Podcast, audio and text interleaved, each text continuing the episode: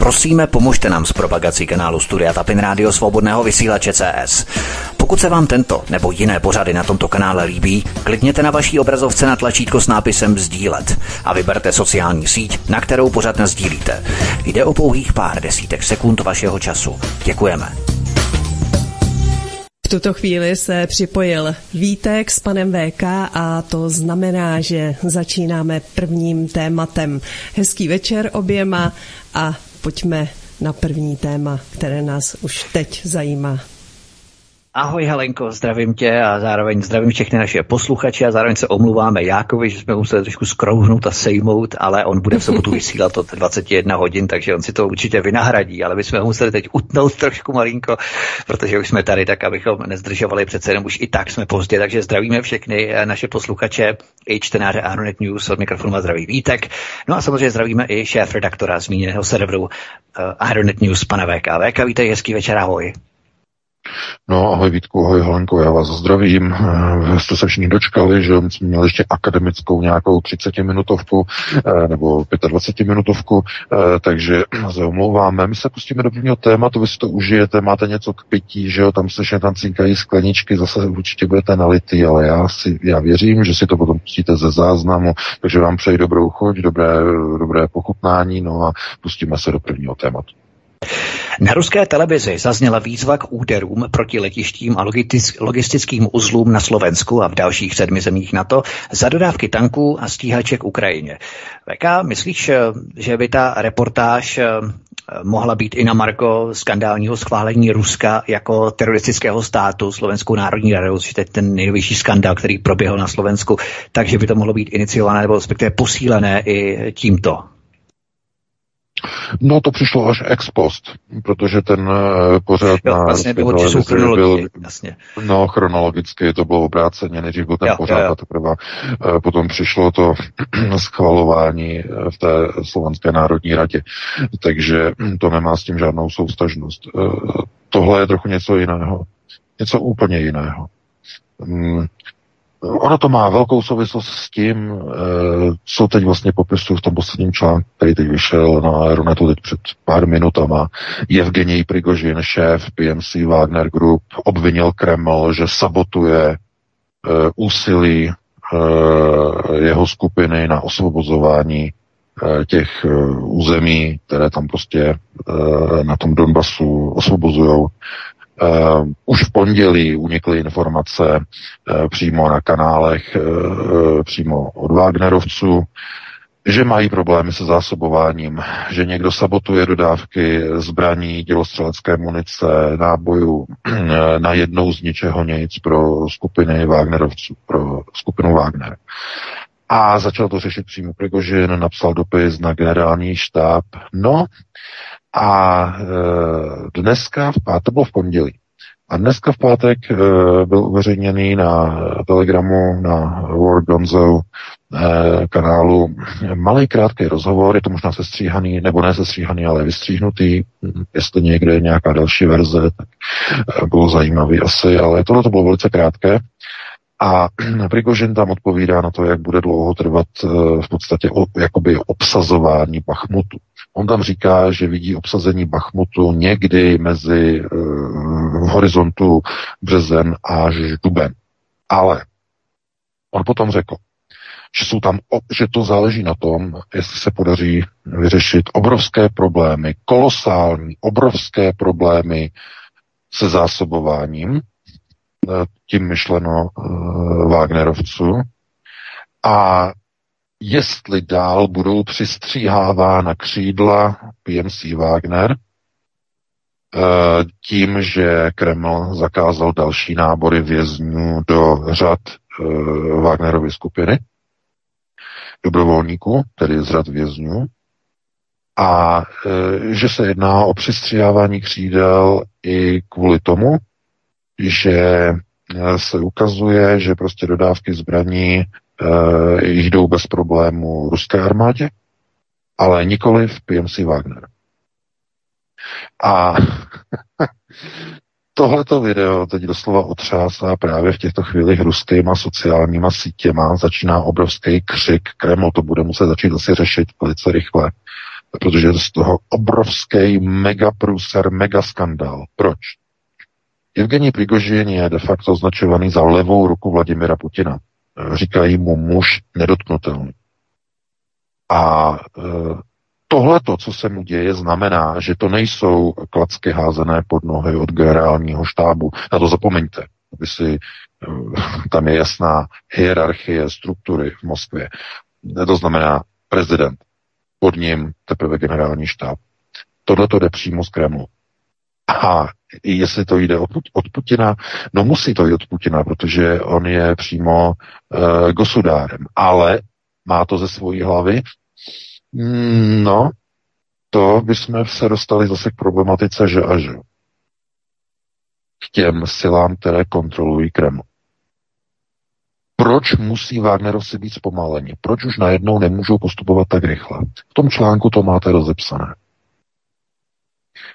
Cílem, tohle to pouze ukazuje, že cílem té speciální vojenské operace na Ukrajině není primárně jo, v první řadě, není primárně, eh, jak oni tvrdí, eh, že osvobozování těch území, toho Donbasu a to záporu, že Cherson, to není to primární. Primární je totiž udržování té války v chodu. A proč by chtěl Kreml udržovat válku na Ukrajině v chodu? My jsme přece říkali a všichni jsme si mysleli a myslíme si to všichni, že o prodlužování války usiluje přece jenom kolektivní západ. Jenže tohleto prohlášení Evgenie Prigožina ukazuje, že je to obou strané, že o prodlužování té války usiluje i Kreml. Ale s opačným znamen, znamenkem. Kreml je logické, o co usiluje. O odzbrojení zemí Severoatlantické aliance, jejich odzbrojení, což je přesně to, co právě probíhá. Víte, že eh, česká armáda slovenská armáda, polská armáda, i tady ta naše gynekolog, gynekologická, jak já říkám prostě, že jo, po Ursula von der Leyen, která uh, tady Bundeswehr úplně rozdrbala na prvočinitele a radši ji potom odsunuli do Bruselu na uh, křeslo šéfky Evropské komise, protože jakým způsobem rozdrbala německý Bundeswehr, to prostě do dneška se z toho nemůže zpamatovat. Ale Eh, všechny zbraně de facto, kterými disponují jednotlivé státy Severoatlantické aliance, se mají odeslat Ukrajině. Na Ukrajinu. Za jakým cílem? No za cílem, aby ta válka pokračovala, aby ruské ozbrojené síly se postupně vyčerpaly. Jak? Po zániku Sovětského svazu se Ruská federace stala univerzálním dědicem. Je jaké to štěstí. No a čeho univerzálním dědicem? No veškerých zbraňových systémů po obrovské mamutí sovětské armádě. No a Rusko všechny ty zbraně e, má ve svých obrovských skladech, mamutích skladech, eh, přes asi přes tři stovky různých skladů za Uralem na Sibiři uskladněných. tisíce tanků, eh, desítky tisíc nákladních aut, tohle to všechno zakonzervovaný. A dokud Rusko disponuje těmi, těmi, těmito obrovskými konvenčními skladovými zásobami, není možné na Rusko zautočit ze strany západu. Takže ta myšlenka je taková, že Rusko se zatáhne do války na Ukrajině do dlouhodobé udržované války, do které bude muset neustále sypat zbraně a bude muset vyprazňovat eh, ty sklady na Sibiři a vrhat je na Ukrajinu. A co je na tom to tragické? No ten Prigožinův výrok, tohleto odhalení, ukazuje, že úplně stejný plán má i Moskva se zbraněma a se skladovýma zásobama Severoatlantické aliance. To znamená, ta válka se bude udržovat tak dlouho, aby Ukrajina nekapitulovala. Kdykoliv Wagnerovci začnou postupovat moc rychle, tak se jim hodí klacky pod nohy, aby se mohli Ukrajinci zpamatovat, aby válka mohla pokračovat.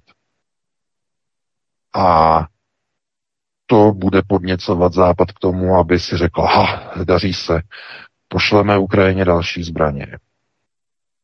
A tenhle ten proces tedy znamená a ukazuje se, ty jsou domluvení. Že válka, ne, ne, ne, nejsou domluvení, nejsou domluvení, to je omyl, to není, ale to je pouze stejná taktika. Stejná taktika, jak porazit nepřítele. To znamená, uh, oni si nezávisle na sobě domluvili, ne tedy domluvili, ale ujasnili, že toho druhého nepřítele není možné porazit v otevřeném střetnutí, v otevřeném konfliktu, a tak se použije území Ukrajiny, kde donutí toho druhého, to, toho nepřítele, k tomu, aby do té Ukrajiny nasypal úplně všechny veškeré své zbraně, které má.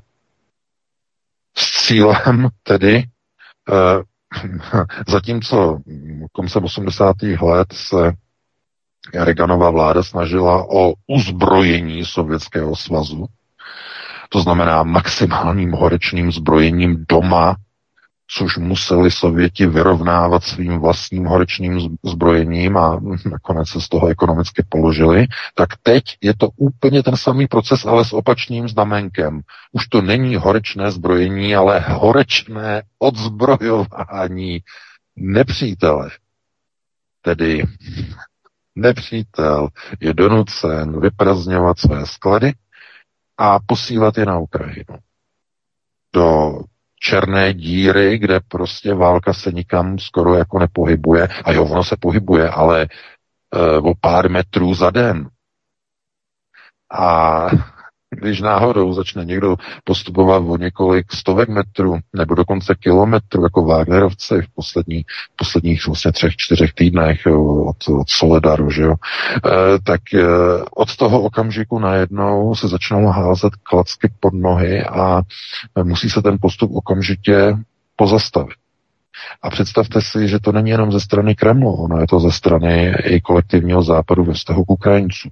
Určitě si pamatujete, jak to bylo minulý rok v létě, v srpnu, na konci léta, když probíhala ta taková ta velká ukrajinská ofenzíva, jak Rusové nebyli na to připraveni a byli vytlačeni z Charkovské oblasti a to, to byla taková rychlost, Rusové ustupovali tak obrovsky rychle, e, že Zelenský dokonce si dal dvojitou lajničku, že jo, kokeše a začal křičet a celý usměvavý a do, že do Vánoc prostě bude Krym náš, že jo, zpátky si vám to pamatujete, jak křičel Zelenský, že e, do, do Vánoc že bude Krym prostě znovu ukrajinský.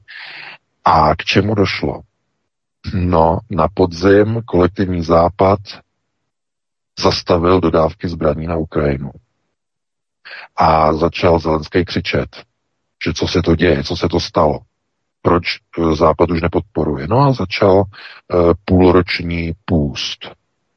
Najednou zase bylo zastaveno, že najednou zase už se nemohlo dál pokračovat. No a to umožnilo ruské armádě se stabilizovat. Ta se stabilizovala, postup se zastavil v Kupiansku, že na ose Kupiansk, a uh, oni chtěli postupovat dál, ale oni už neměli zbraně, že Ukrajinci, protože Rusové jim je hromadně při tom ústupu ještě ničili. Takže potřebovali další, ale Západ jim už žádné na podzim nedodal. No. A Ukrajinci byli zastaveni.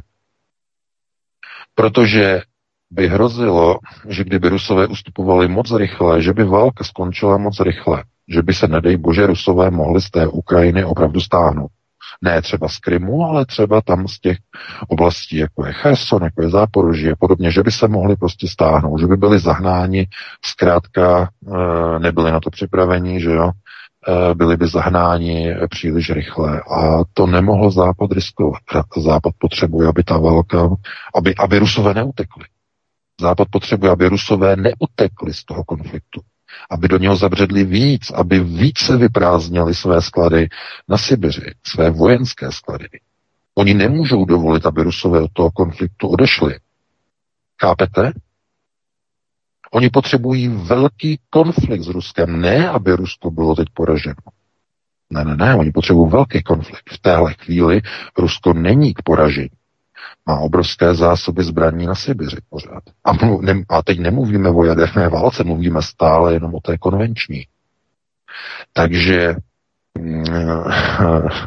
tohleto sabotování, házení jakýchsi klacíků pod nohy se netýká jenom Prigožina a jeho Wagnerovců ze strany Kremlu, ale to se týká i právě té ukrajinské armády, která nedostává tu podporu, kterou by měla dostat. Doufám, že si toho všímáte.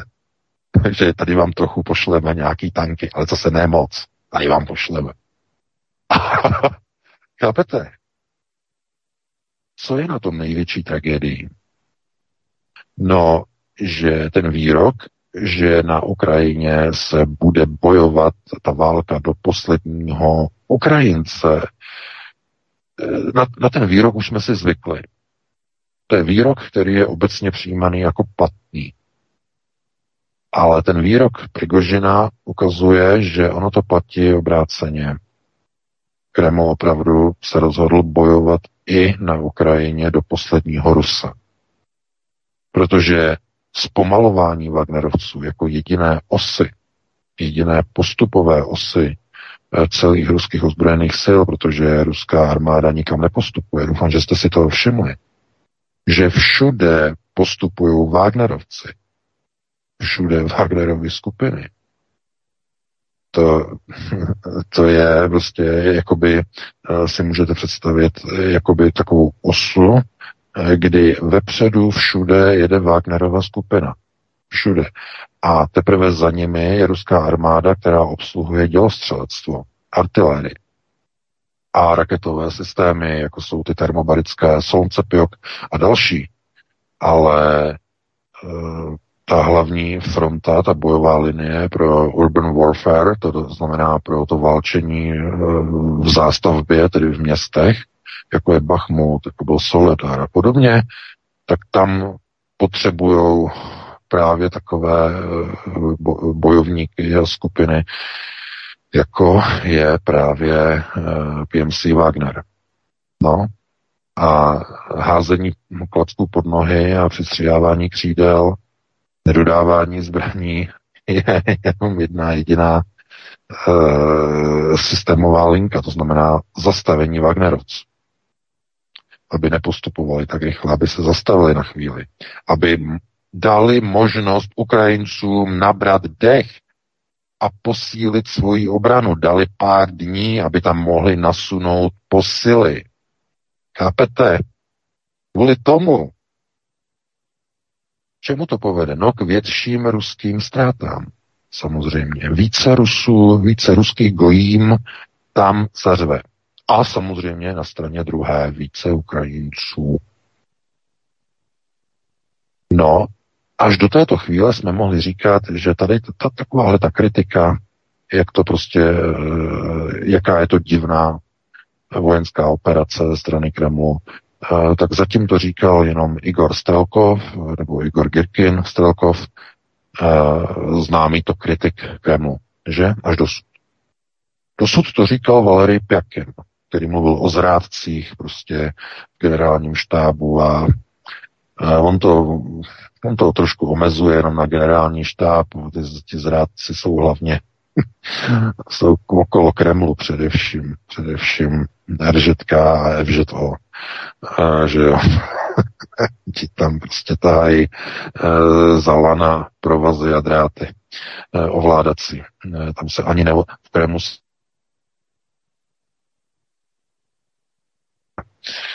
kdo to tam všechno kontroluje.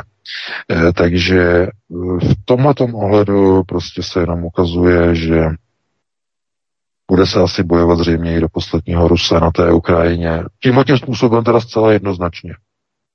Protože ve chvíli, kdy tam máte postup a ve chvíli, kdy byste mohli tedy rozhodnout, tak tam začnete sabotovat a přestanete eh, útočné síle Wagnerovcům dodávat munici. To je naprosto šílené. Rusové s tím samozřejmě No, jako ten povyk, který je na sociálních sítích od rána, to je, ten je vidět, že to je síla. Ale jednoznačně tedy se ukazuje, že na Ukrajině nejde primárně tedy o, o vytlačení Ukrajinců z těch území s majoritní etnickou většinou obyvatel, ale jedná se tam především o proxy válku proti Severoatlantické alianci, tedy o snahu, aby ta válka donutila Západ dodat Ukrajině do té války, poziční války, úplně všechny zbraně, které se nacházejí ve skladech Severoatlantické aliance. A na tuhle tu hru na to přistupuje velice rádo.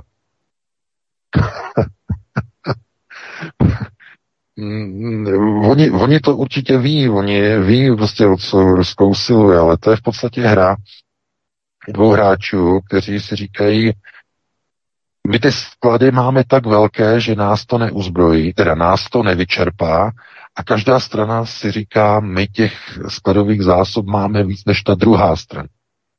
A když těch skladových zásob nemáme tolik, my to zkusíme nějak ještě dovyrobit, aby jsme to vyrovnali, chápete? Tohle to je myšlenka, eh, to je doktrína doslova jako, jako eh, šílená doktrína. Naprosto šílená.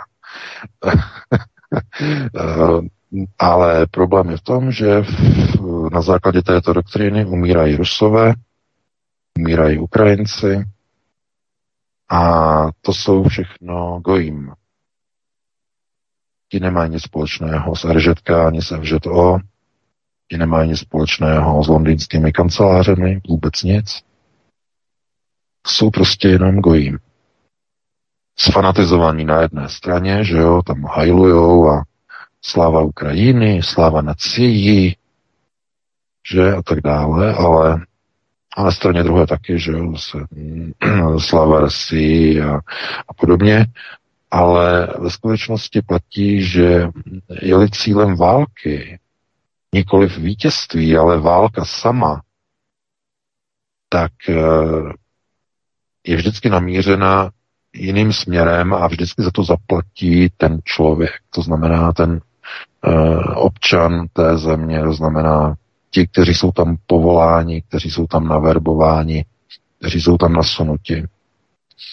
Proto tohle to jenom ukazuje, že už to už není kritika, která by byla někde prostě jako vytáhnuta někde spod koberce typu, řekl bys, a zdiskreditovalo by se to a řekl by se to, no to říkal Strelkov, protože on nemá rád Putina, je, má tam zášť proti němu, protože on mu to tam takzvaně podstrhnul nohy v roce 2014. E, a nebo to říká jenom Pjakin, který prostě je bývalý bolševik a také to vzpomíná na sovětský svaz. Takový ty kritiky, které prostě eh, jako prostě padají různě, ale ve chvíli, kdy to řekne prostě opravdu pobočník, levá ruka eh, prostě prezidenta Putina, Prigožin, tak to je prostě jako pozadí na hrnec. slova daný. To nemůže nikdo spochybnit, že tom Kremlu se jede opravdu strašně nebezpečný proces. Mimochodem americký proces, protože udržovací válku vymysleli američané.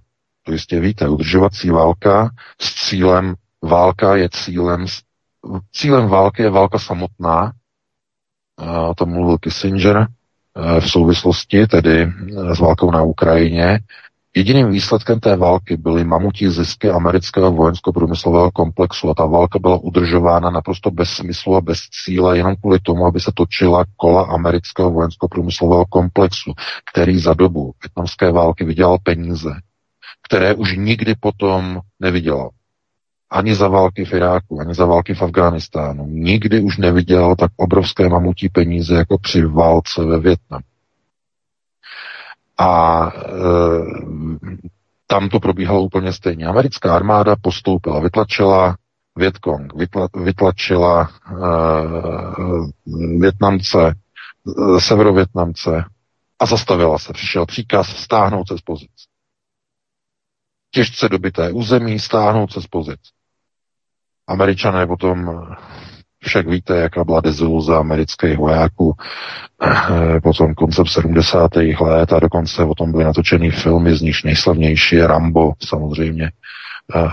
To znamená deziluze z výsledku války ve Větnamu, z nesmyslu prostě války ve Větnamu, kde umírali prostě američané kvůli tomu, aby se dobil nějaký kopec a potom přišel příkaz stáhnout se, aby se na ten kopec mohli znova vrátit Větnamci. Aby severní Větnam nebyl poražen. To znamená, aby válka mohla pokračovat. Chápete?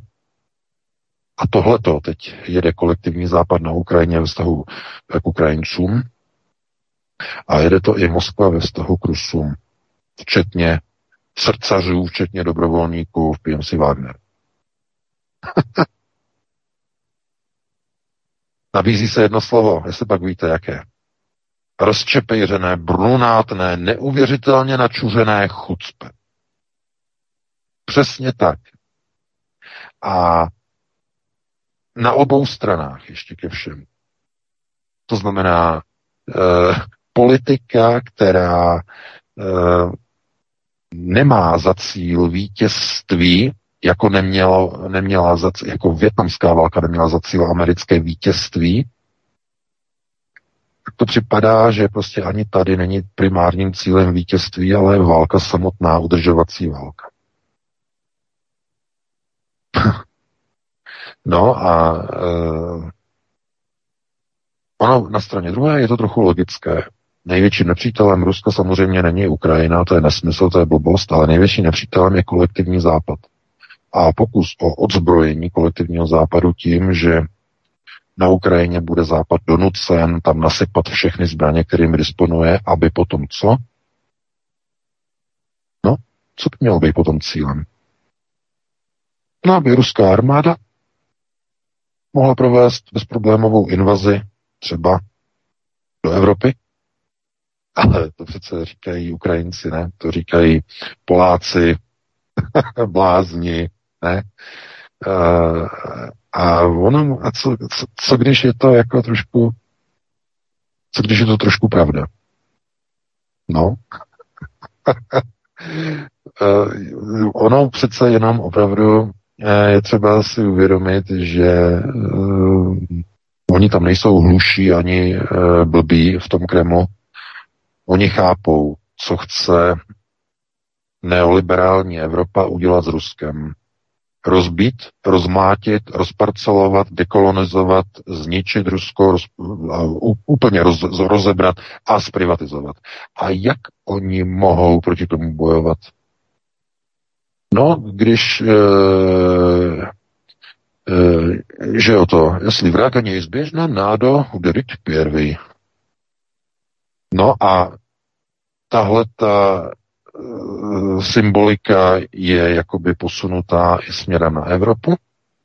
To znamená, jestliže je nevyhnutelná válka hm, se Severoatlantskou aliancí s Evropou, ale nebude třeba tu válku provádět Eh, ten západ bude demilitarizován jakoby automaticky na té Ukrajině tou vyčerpávací válkou. Co bude možné potom realizovat? Například návrat Ruska do původních hranic Sovětského svazu třeba. Do původních hranic. To znamená, eh, všechny ty možnosti jsou jakoby odkryté, jsou de facto nastavené do takového toho obrysu, že my jsme chtěli žít v rovnoceném vztahu, že Rusko usilovalo o rovnocený vztah se Západem, ale nejenom, že nám to nebylo dovoleno. Oni nás chtějí ještě zničit. No a co Rusko může udělat? No, musí tedy nějakým způsobem jít do konfliktu se Západem. Takže eh, demilitarizace v první řadě a co potom? Bude, bude potom postupovat nějaký eh, proces, eh, který bude spočívat v tom, že se začne ruská armáda opravdu posunovat směrem na západ, jak o tom pořád, jak křičí pořád Zelenský, jak křičí Poláci a podobně. No pokud bude Západ takhle usilovat o zničení Ruska, tak, tak ano, tomu opravdu dojde. Já tomu věřím. Protože jestli opravdu Západ bude usilovat zcela fakticky, nejenom v retorické rovině, zdůraznuju, jo, protože něco jiného politická retorika, že jo, a potom v zákulisí si podají s, s ruskými diplomaty ruku, že jo, a potom se smějou, jak tupigojím, že jsme zase je obalamutili. Ale tohleto, pokud je to skutečně jako unikátní postoj, autentický postoj, že opravdu chtějí Rusko tedy roz, rozbít a rozparcelovat, tak Rusům nezbyde nic jiného než obsazení Evropy. Nic jiného jim nezbyde. A k tomu potřebují demilitarizovat a, a vyprázdnit všechny sklady Severoatlantické aliance. Potom to dává smysl, to, co se děje ze strany Kremlu na Ukrajině v rámci eh, SVO. Zcela jednoznačně. Potom ano. Ovšem to by byl velice odvážný plán. Maximálně odvážný plán. A rozhodně to není plánované na nějakou krátkou dobu. Protože to se neodehraje během několika týdnů, to je proces na mnoho a mnoho a mnoho a mnoho let. To znamená, mm, pokud se díváme na ty procesy z toho pohledu, že jak je možné, že taková obrovská země, jako je Rusko, s tak obrovskou armádou vede už rok tak podivnou, ale velmi podivnou válečnou operaci na Ukrajině, kdy se to zdá, připadá jako, jako kdyby nebylo cílem vyhrát, anebo minimálně nebylo by cílem vyhrát tak rychle. Když se někde začne něco dařit, okamžitě tam jsou vhozený klacky pod nohy, aby se to zastavilo. Viděli jsme to v Dubnu, na konci Dubna, začátkem května. E, tam eh, se na tom podíleli eh, ještě tehdy bojovníci Ramzana Kadyrova, podíly Ahmad a především eh, opolčenci z Luhanské republiky. Když došlo k vytlačení Ukrajinců z celé Luhanské republiky. Z LLR. Pamatujete si na to? Hnali Ukrajince způsobem, že Eh, koncem toho dubna byli vytlačeni. A došlo k zastavení. Najednou byl daný příkaz, že všichni vojáci musí odjet na dovolenou. Zastaveno. Konec. Ani tam nenechali ty vojáky eh, udělat eh, opevnění. Jo? protože to tam začali honem rychle dělat až, až na podzim, když to šlo k tomu průseru v Charkovské oblasti, že k ústupu. E, to znamená, od samotného počátku ta operace probíhá způsobem, že když tady někde rychle postoupíme, tady někde vytlačíme rychle Ukrajince, honem, honem musíme se rychle zastavit, aby to zase nebylo moc, aby to nebylo kách. To znamená, musí se zase zastavit. Teď to vidíme znovu s Wagnerovcema. Znovu. Znovu jako přes kopírák. Oni postupují, že jo, tohle to měli Soledar, že začali prostě Pachmut, ten měl být říkalo se někdy do 20. února, že bude kompletně eh, pod kontrolou. Najednou se to začalo zpomalovat, najednou jim přestává chodit munice, najednou jim uh, zastavují hm, program na příjem těch uh, dobrovolníků z řad těch vězňů, že jo. Tohle to, protože to, byl program, který byl oblíbený a který fungoval, i na frontě fungoval, že jo, dobře, takže najednou to bylo prostě jako zablokovaný, zrušený, jako prostě někomu strašně vadilo, že že to postupuje tak rychle. Takže ehm, na obou stranách zkrátka je zaděláno, nebo respektive usilováno o udržovací válku. A za tu udržovací válku, stejně jako v tom Větnamu američané, Ukrajinci, Rusové krutě zaplatí životy svých vojáků. Taková je bohužel realita. Takže Takhle bych eh, to uzavřel, naše první téma, Vítku. Dáme si kratičkou přestávku, já musím se něčeho napít a tohleto. A eh, hned se potom pustíme do dalších dvou témat. Dobrá, já myslím, že v rámci toho tématu zůstaneme ještě na Ukrajině po písničce, protože tady mám ještě několik otázek právě ohledně toho uh, v podstatě brždění těch obou armád navzájem a svých vlastních armád a tak dále. To, to je velmi zajímavá situace, tak uh, o tom si ještě popovídáme po písničce. Uh, Helenko, co si zahrajeme? Tak pokud to má být jenom jedna písnička, tak pak samozřejmě ta italská. Začneme italským hitem. Prosíme, pomožte nám s propagací kanálu Studia Tapin Rádio Svobodného vysílače CS. Pokud se vám tento nebo jiné pořady na tomto kanále líbí, klikněte na vaší obrazovce na tlačítko s nápisem Sdílet a vyberte sociální síť, na kterou pořad sdílíte. Jde o pouhých pár desítek sekund vašeho času. Děkujeme.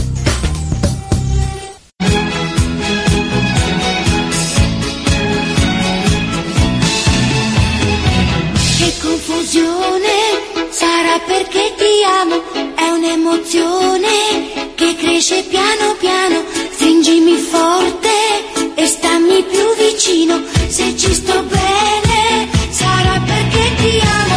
Io canto al ritmo del dolce tuo respiro, è primavera,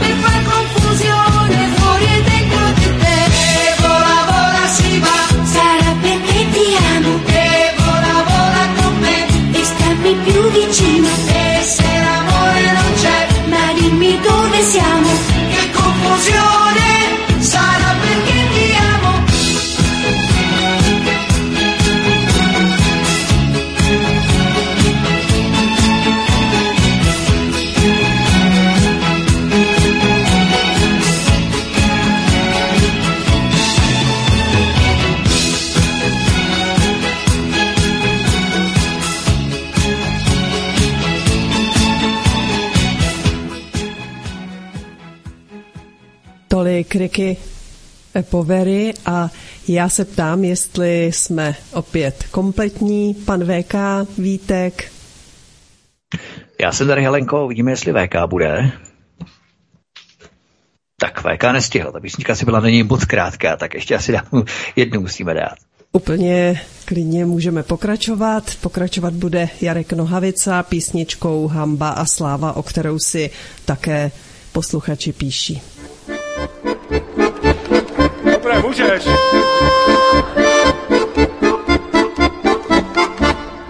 Pámbu ztratil vliv, svět není jako dřív.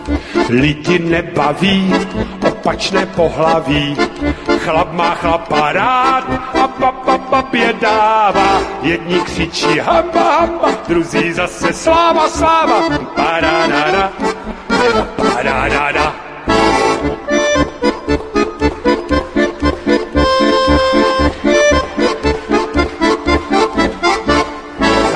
Úvrat na hrad, stojí pat a mat. na prezidenta jdou kandidovat.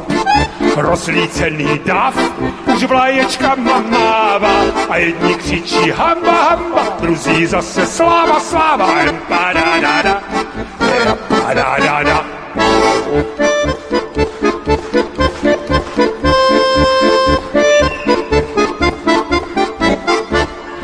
Vlezeš do hoven a nevíš, jak z toho ven, netoč se do kola, ať nejsi za vola. Hovno na trenkách se špatně dolů dává, jedni křičí hamba, hamba, druzí zas sláva, sláva, jem pa da da da, pa da da da.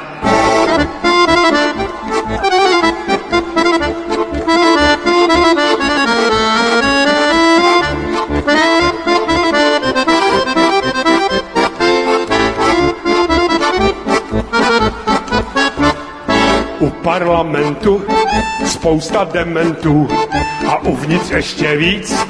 Kurva, to je hic.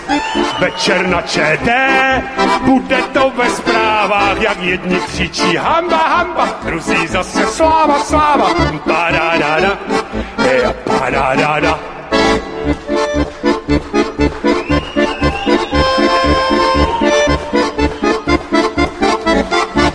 Pod sochou Václava, to se to nadává. A Václav na koni se trochu kaboní. Těm vlevo chutná rum, těm vpravo černá káva, nadávaj mi pospolu. Já piju kofolu.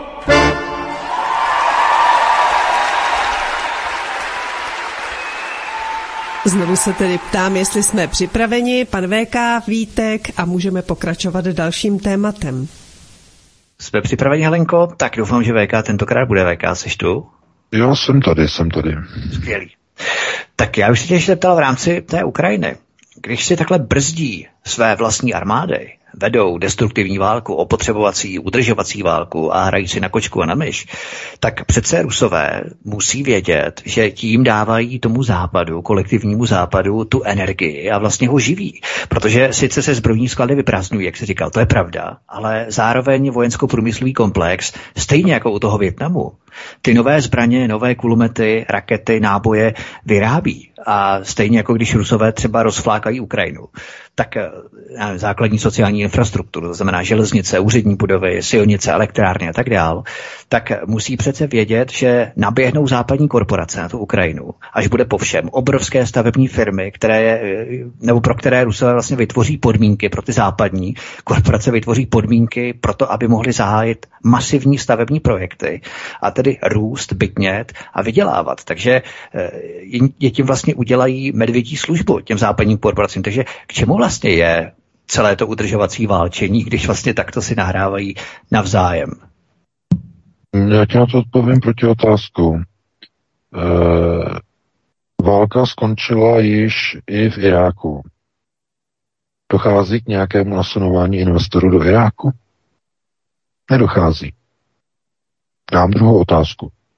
Válka skončila i v Afghánistánu po 20 let. Nasunují se tam investoři? Ne.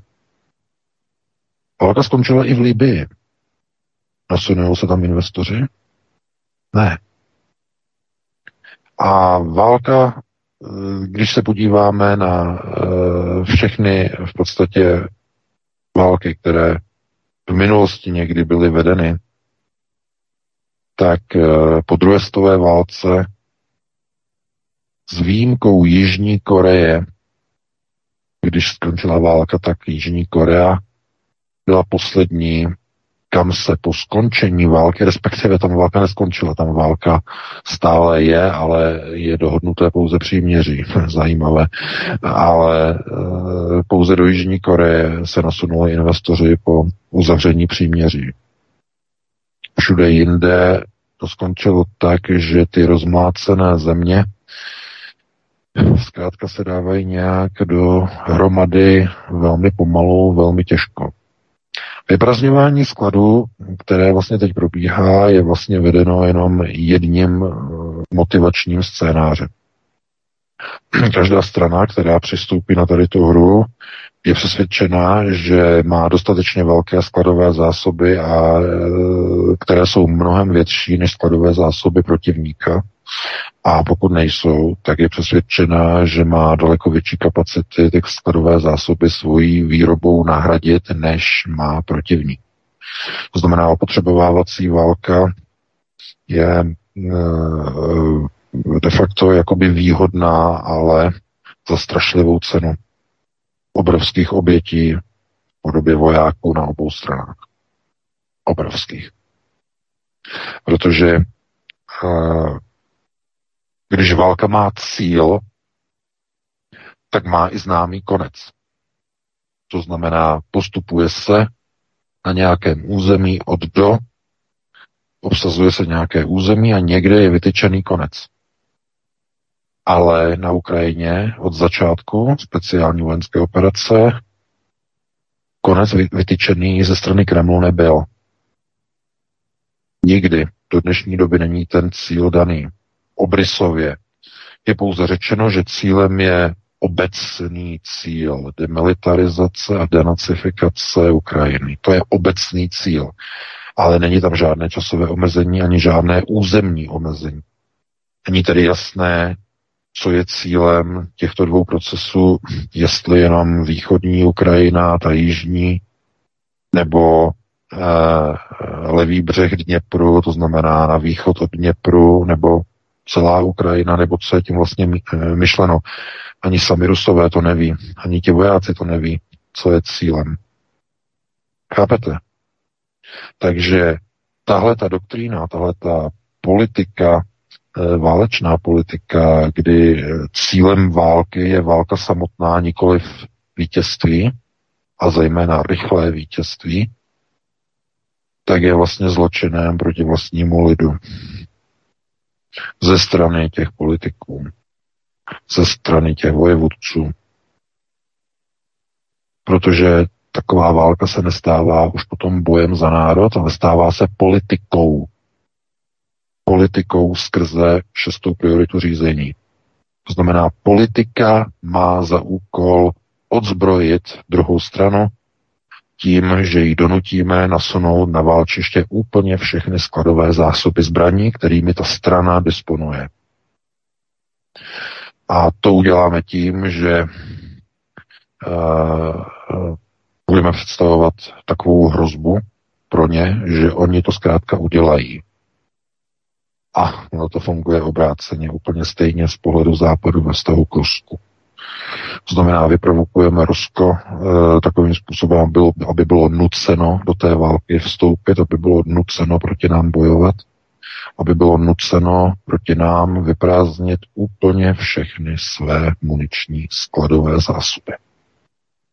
Co se týče výroby, výrobních kapacit, jste možná zaregistrovali, ty alarmující zprávy, kdy Brusel varuje tento týden. Eh, mluvčí eh, v Bruselu varoval, že se velmi povážlivě vyprázdnily evropské muniční sklady a že hrozí úplně nedostatek munice pro obrany schopnost jednotlivých členských zemí, že se musí prostě zahájit intenzivnější výroba zbraní, ale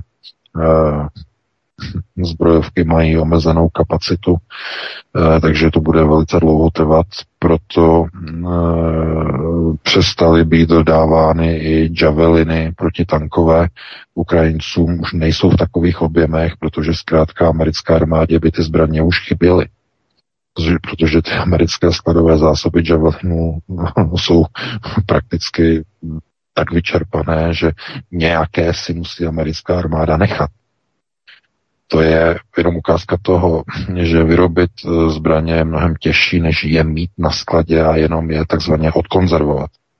Mnohem složitější. A proto Rusové se cítí silnější v kramflecích. To dědictví po Sovětském svazu, po sovětské armádě je obrovské. A ještě je to komplikovanější, ty čísla vůbec ani Západ správně nějak ani nezná. Ta čísla jsou dodnes utajená, Sovětský svaz je utajoval, Boris Jelcin je neodtajnil, ačkoliv byl neustále prostě v rauši, ale e, z nějakého důvodu on je neodtajnil. Pouze se odhaduje, e, kolik je asi ve skladových zásobách e, sovětských tanků. Odhaduje se někde číslo od 1,5 milionů do 2,5 milionů tanků e, nejrůznějších typů e, e, sovětské techniky. Eh, několik stovek tisíc mm, obrněných transportérů nejrůznějších typů, eh, desítky tisíc nákladních aut, podobně. To znamená, přesné číslo není jasné. No a to je obrovský kontingent, eh, který zkrátka v té konvenční pozici, v konvenční fázi je, ne, je nepřekonatelný ze západu. Západ nemůže vyrobit jeden milion tanků, to je nesmysl, tolik ani železa nemá, protože eh, Sovětský svaz si, mo, svaz si mohl dovolit vyrobit tolik tanků, protože má e, největší zásoby železné rudy na světě, že Sovětský svaz a dneska i Rusko je největší, má největší zásoby železné rudy na světě, takže tam prostě kopnou do země a vyrobí tank protože tam je všude železná ruda. A, takže z tohoto důvodu No a proto v konvenční rovině jsou si Rusové velice jistí.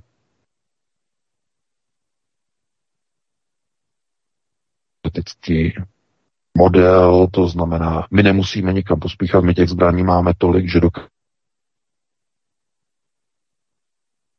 stokrát po sobě i kdyby stokrát je vyprázdnili, tak my pořád budeme mít v těch skladech více zbraní, než mají oni.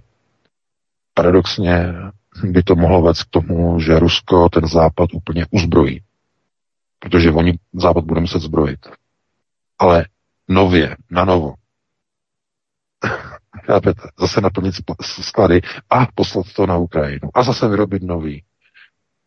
Dovedete si představit v současné ekonomické situaci Eh, poklesu, eh, že k čemu by to vedlo eh, ekonomická krize. Ano, kdo by z toho profitoval? No samozřejmě vojensko-průmyslový komplex, ale bylo by to úplně stejné jako v těch 60. 70. letech ve Spojených státech, kdy vojensko-průmyslový komplex vydělával obrovské peníze, ale přitom ekonomická situace ve Spojených státech eh, byla kritická, dramatická. Konec konců hlavně v 70. letech, kdy to vedlo i v politické rovině vlastně k vypuknutí palivové krize, tedy hm, že jo, krize OPECu, eh, embargo eh, proti ropě, proti západu a to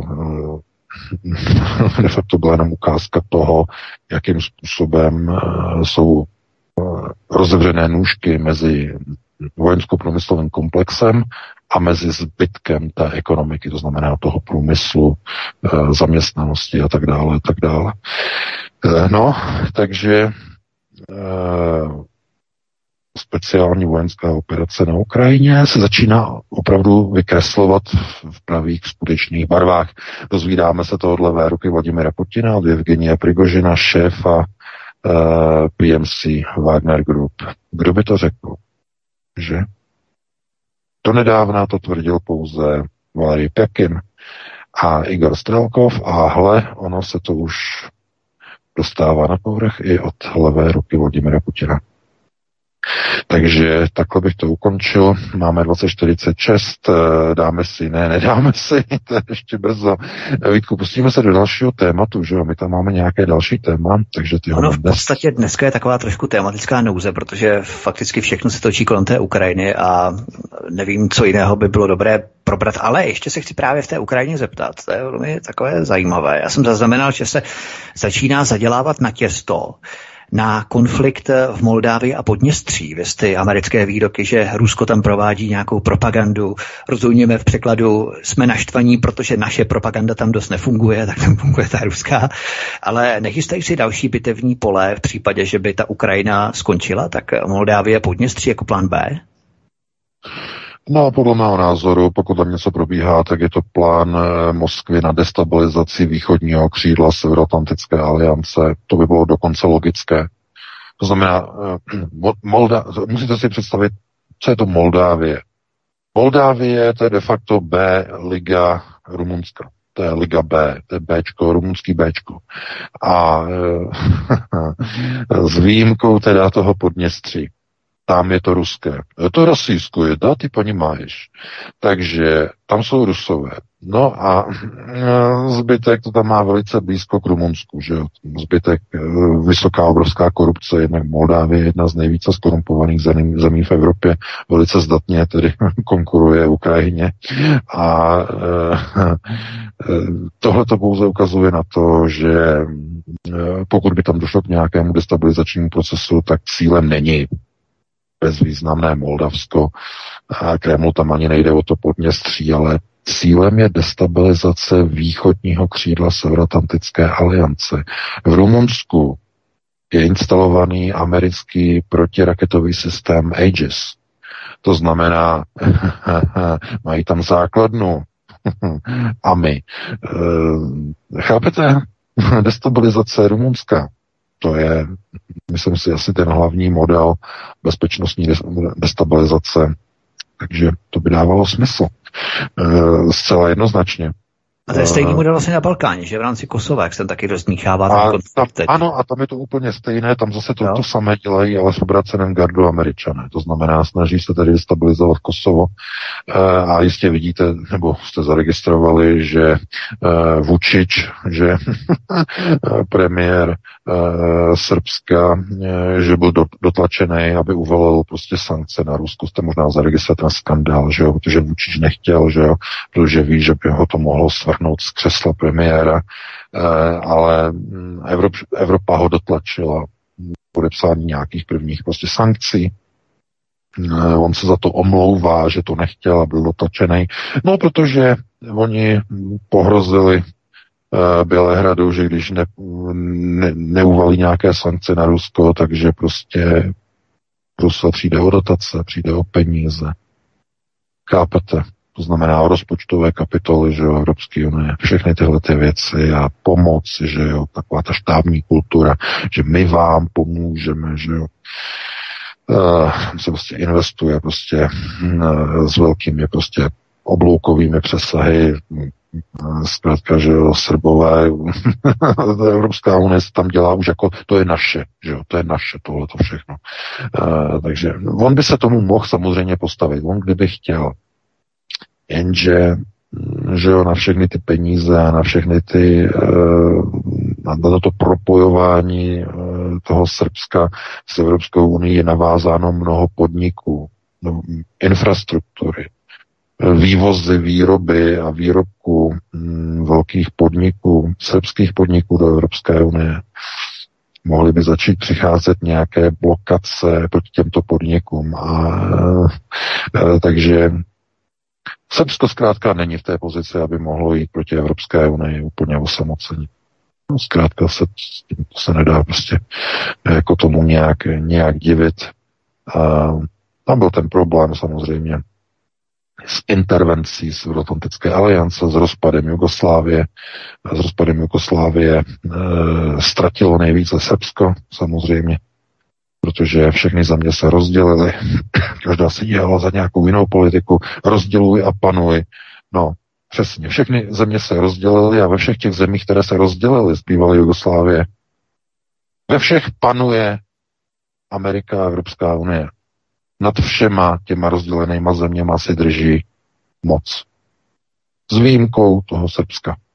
Teda do nějaké určité míry, ale i nad tím Srbskem ten Brusel má zkrátka svoji kontrolu. Takhle dopadne každá země, každé souručenství, které je rozbito do menších celků. Rozděluj a panuj. To znamená, ten nepřítel e, začne kontrolovat všechny jednotlivé země. Všechny jednotlivé, protože jsou příliš slabé, aby se vzepřeli proti tomu Eh, velkému konglomerátu, konglomerátu obrovskému, tomu silovému z té uh, ciziny.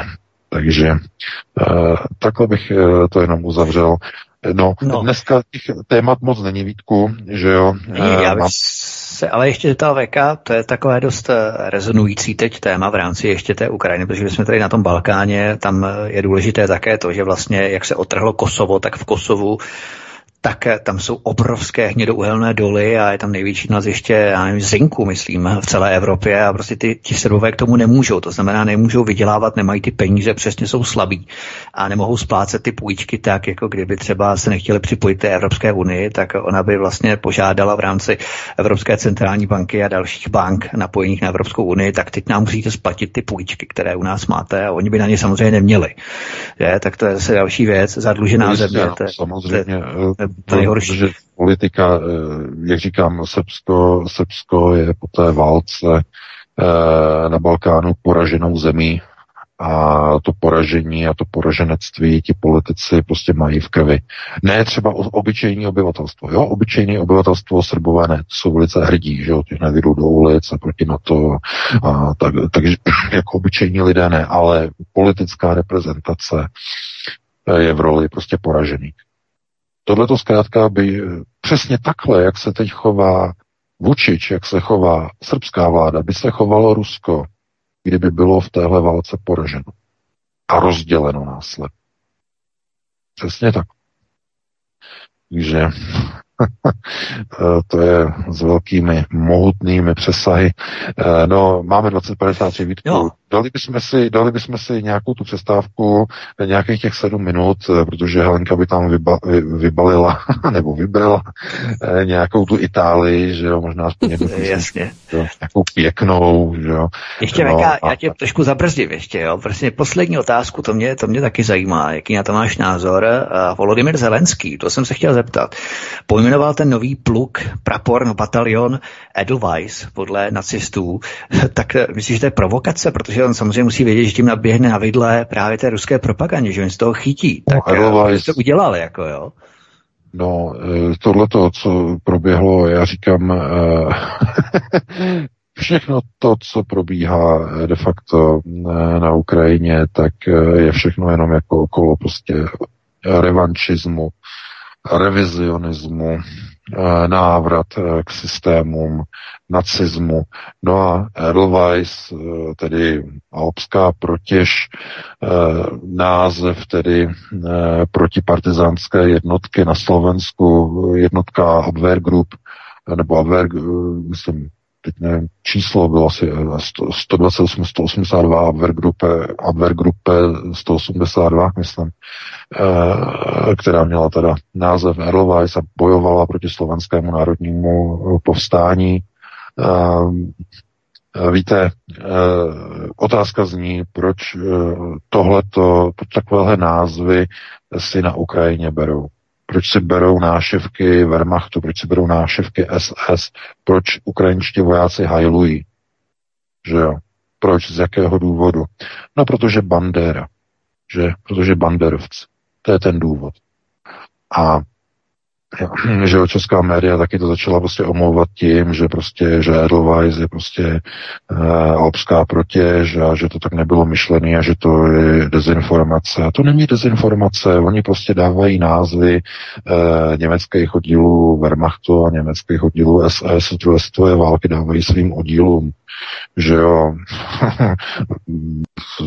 Gruppeneinsatz uh, Stepan Bandera, že jo, pak tam mají uh, Edelweiss, mají tam uh, tuhle tu skupinu, jak ona se jmenuje, uh, SS Galicien, že oni tam nosí ten štít, že jo, s těma Halič, Halič, no, no, SS Galicien, takže to tam mají ti vojáci, co, že jo, azováci si to prostě nosí, chápete, a oni, oni to potom zamlouvají a říkají, že to není prostě symbolika nacismu, že to je, že to je nevinný, nějaké květinky, alpské květinky. Uh, to je trapné, naprosto trapné.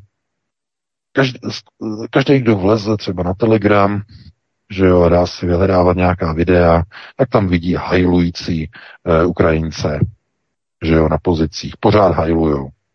Ukrajinec vyjde z baráku, je ráno sluníčko a hned hajluje, že jo. A hned vzývá banderu. Co je u nich úplně normální. A protože ještě to není normální v Evropě, tak se to omlouvá, samozřejmě. A různí prostě pisáci to omlouvají a označují za nějaké dezinformace. Já vám řeknu takhle. Představte si, že by si nějaká česká prostě bojová jednotka někde, já nevím, od Prostějova, nebo někde od Žadce, nebo od Hradce, to je jedno, dala prostě název, germanizovaný název svého oddílu. Germanizovaný.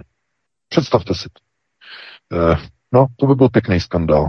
To by byl, hned by to prošetřovala nějaká, nějaký oddělení nějakého předsudečného e, systému, že jo, tohleto, že nějaké oslavování nebo e, omlouvání a podobně a tak dále a tak dále, to by bylo z toho e, obrovský poprask. A když se to udělá na Ukrajině, tak se to omlouvá, protože Ukrajinci můžou úplně všechno. Ukrajinci můžou znásilňovat, Ukrajinci můžou krást, oni to mají těžký, ono se to omluví, když vám dá nějaký Ukrajinec přes hubu, tak to radši nehlašte, mohli byste být nařčení z, eh, z xenofobie, že jo. No, takže a když vám někdo jako paní, že jo, nastříkal prostě nějaký ten sprej do obličeje, tak uh, oni ho nechají utéct a radši to ani neřeší, že jo, někde smažou záznamy prostě z obchodáku, aby nebyl identifikovatelný. To je zkrátka Oni jsou vyvolení, to znamená, Ukraj, prostě Ukrajina je svatá. Kdyby Češi neměli co jíst, Fiala vezme potravinové příděly a odveze je na Ukrajinu. Čechy nechá umřít, protože Ukrajinci jsou důležitější. Pro ně je to tedy dané politicky. No, takže máme 2059 Vítku. Helenka tam dá Itálii, že jo, nějaký kanzone, tohle to tam bude. Eh, pěkně si to poslechneme, no a potom nějak po těch 7, 6, 8 a podobně 9 minutách se zase vrátíme zpátky a probereme eh, naše volající, že jo, co budou mít na srdci, že jo, budou volat určitě do otázky, které se budou týkat, že jo, politických témat a aktualit. Eh, primárně tedy. Itálie, tak, ta dnes už zazněla. Já mám připravené tři písničky, což znamená, že vy, kteří nás posloucháte, máte na občerstvení 10 minut, ve kterých si pustíme písničky, o které si nejvíc píšete. Nejprve jedna z nejslavnějších písniček Antonína Gondolána, o které píšete, že už dlouho nezazněla. Tak tady je. Prosíme, pomožte nám s propagací kanálu Studia Tapin Rádio Svobodného vysílače CS. Pokud se vám tento nebo jiné pořady na tomto kanále líbí, klikněte na vaší obrazovce na tlačítko s nápisem Sdílet a vyberte sociální síť, na kterou pořád sdílíte. Jde o pouhých pár desítek sekund vašeho času. Děkujeme. Vrátím se pro obláček měhy Vrátím se, vždyť jsem stejně tvůj. Čekej a neplakej, než najdu most, co spojí břeh. Na břehu řeky tiše stůj. Nebudu jíst, nebudu spát. A když tak nechám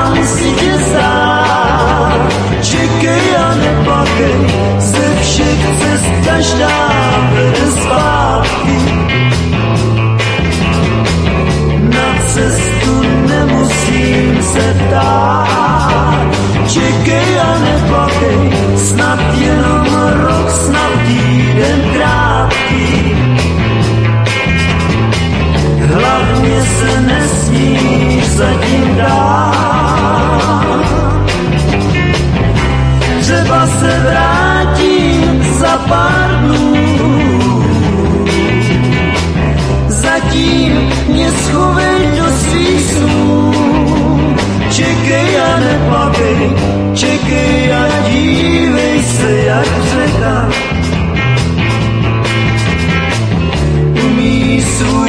osud tiše nes.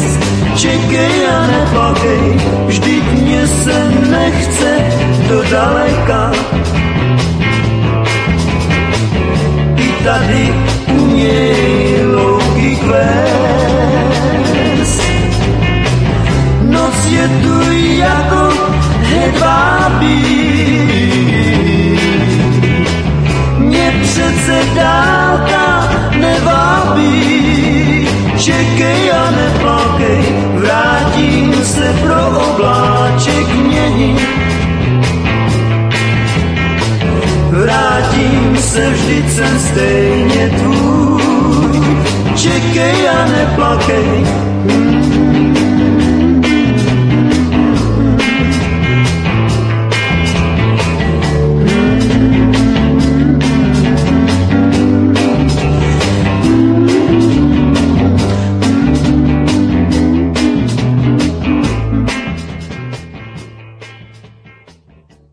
Pokračovat budou tři sestry písničkou Lepší časy. To je také ta, o kterou si hodně píšete.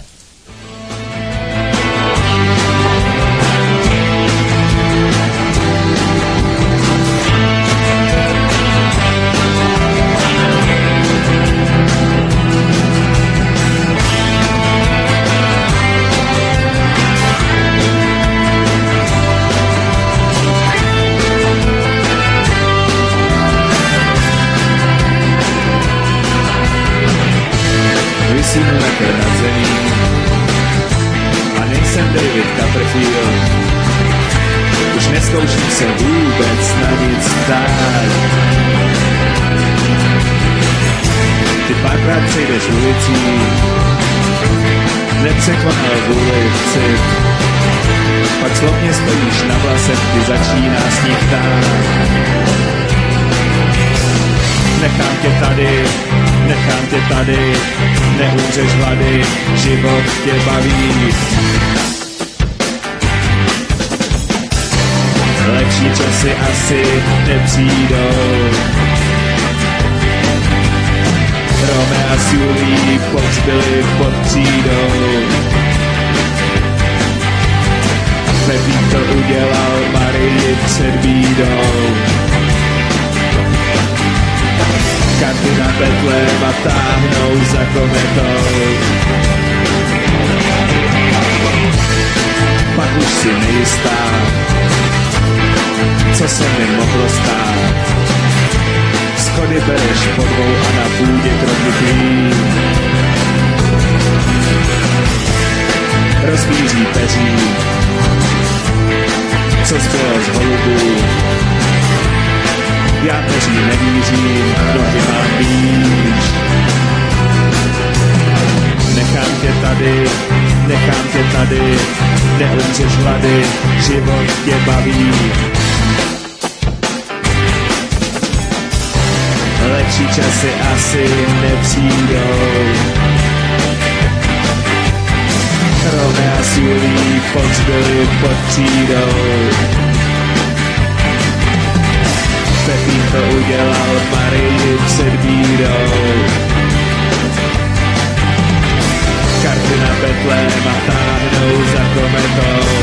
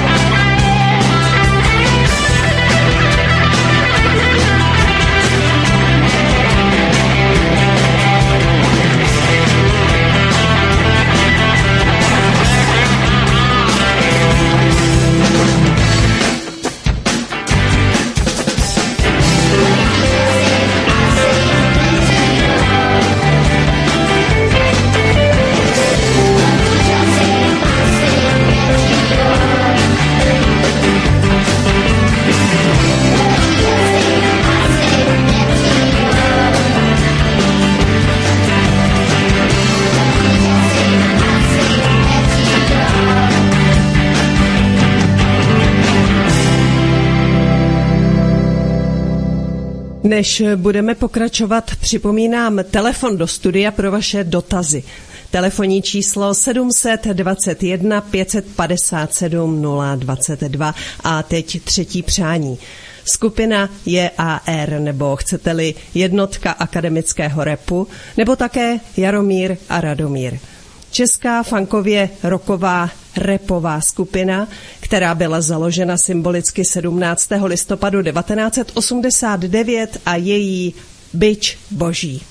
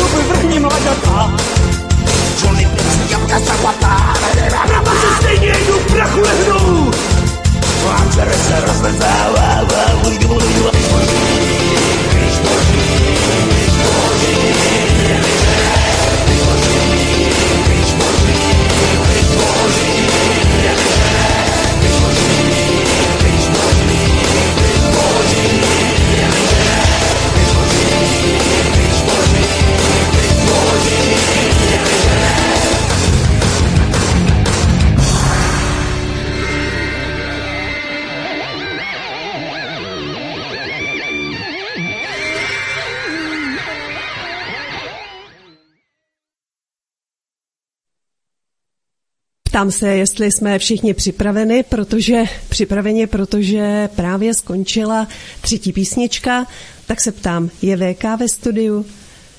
Je Vítek ve studiu? Máme Jo, jsme i, tady, já jsem počkal, jestli VK bude, jsme tady všichni máme fajn. i volajícího, tak tedy hezký večer, můžete se ptát. Dobrý, krásný večer. A dnešní otázka pro pana VK. Mluvím k vám vždycky otevřeně, dnes tomu nebude jinak. A chtěl bych se zeptat, proč tak lpíte na tom světském, co podléhá času a smrti, když sám musíte moc dobře vědět, že primární cesta je cesta ducha.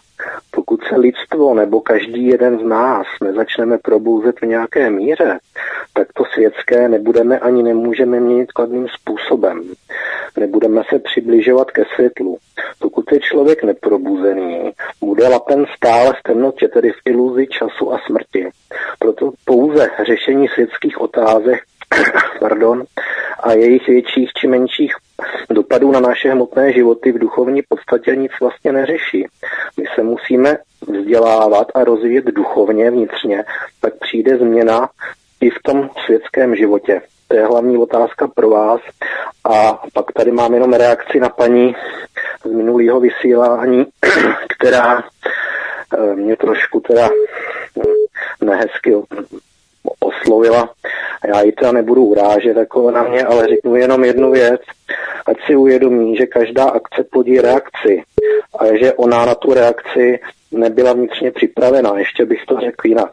Pokud se chovám agresivně, byť jen slovně, naskočí na to další agrese, protože tu agresi člověk vnitřně vyžaduje, práhne po ní. Děkuju, budu poslouchat. Děkujeme. Taky zdravíme. Já jenom doplním, že ona sem tu Ukrajinku přece nepozvala. To znamená, že ta agrese nevycházela přímo od ní, ale ona ji se nepozvala. Jo? A aby jí stříkala pepřákem do obličeje. Ale to je samozřejmě věc názoru. VK, co k tomu máš? No tak agrese se samozřejmě šíří eh, tak, eh, formu takzvané davopsychozy, že agrese to je známá věc, to znamená, když někdo je na vás agresivní, tak, tak agrese se do vás překopíruje, vy ji potom předáváte dál, to znamená, to je se tam kopíruje a tak dále.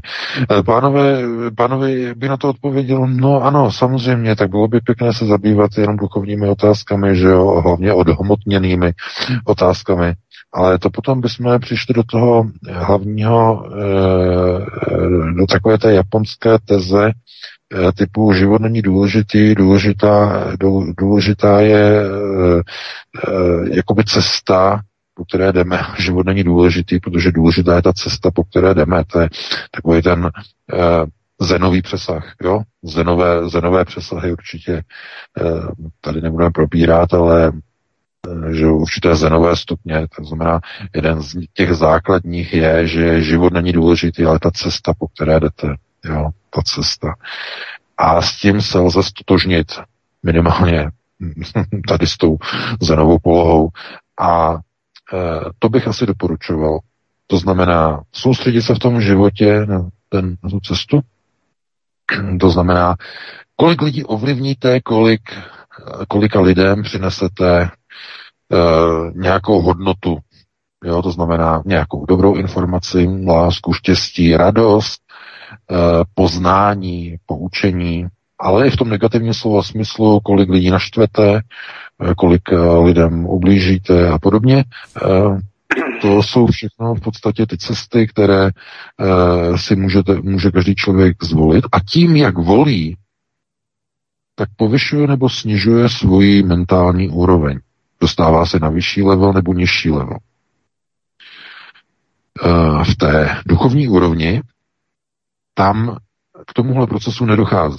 Na duchovní úrovni ne. Na duchovní úrovni dochází pouze k vyhodnocování. E, to je, když se dostanete do, řekněme, po dokončení svého životního cyklu se dostanete asi bych, bych ne, nějak nespecifikoval, ale tak v podstatě probíhá něco, čemu se dalo říct plenární, plenární zasedání. Plenární zasedání, jako prostě u soudruhu. Eh, co se splnilo, co se nesplnilo. A vy, ale tou komisí není někdo jiný, tou komisí jste vy. Vy sám nebo sama si zhodnocujete, jak jste tou cestou prošli tím životem.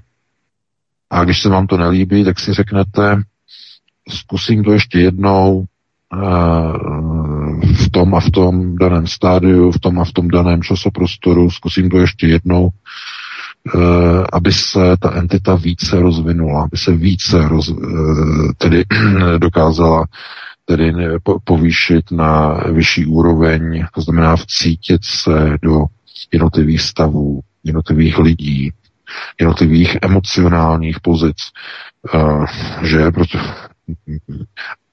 to je velice komplikované. To znamená, jaké jsou druhy emocí, že? To znamená na zenových stupních, jaké jsou jednotlivé emoce. Emoce, které povznáší, které poučují, eh, které eh, působí na vnitřní eh, na vnitřní it, na ego, na superego, jednotlivé emoce, které lze ovlivňovat a tak dále, které utváří velmi výrazně duchovní podstatu člověka, to jsou záležitosti sice zajímavé, ale a, úplně mimo mísu našeho pořadu. Jo, tady opravdu se zabýváme něčím mnohem lépe uchopitelným, než eh, jsou zrovna třeba zenová studia. Jo, protože pokud někdo se ptá a řekne, méně se zabývat věcký, světskými věcmi a více těmi duchovními, tak vyzývá k zenové cestě. A mně to imponuje, že pán takhle prostě, eh, že má zenový náhled, eh, ale k tomu musí opravdu každý člověk dojít nejenom cestováním po Japonsku, ale především opravdu eh, vlastním duchovním rozvojem. K tomu nelze lidi vyzvat, to, k tomu musí každý přijít sám a nelze o tom dokonce ani povídat, protože povídání slova slova se povídají a voda teče a čas plyne. Eh, to nemá ten vliv. To znamená, lidé si musí vzít z těch slov nějakou tu podstatu, tu myšlenku. Ta myšlenka se trvává. Slovo unikne, ale myšlenka ta se trvá. Doufám, že něco vám se trvá po dnešním pořadu. Eh, takže já bych to takhle s přesahem tedy uzavřel eh, s velkým obloukem a pustíme se do dalšího volejci. Dobrý večer, můžete se ptát? Ano, eh, dobrý večer, pánové. Zdravím pana Vika. Eh, Já bych se eh, chtěl zeptat na takovou jednoduchou otázku eh, a je to otázka týkající se, týkající se našeho eh, území a nějaké jeho historické role.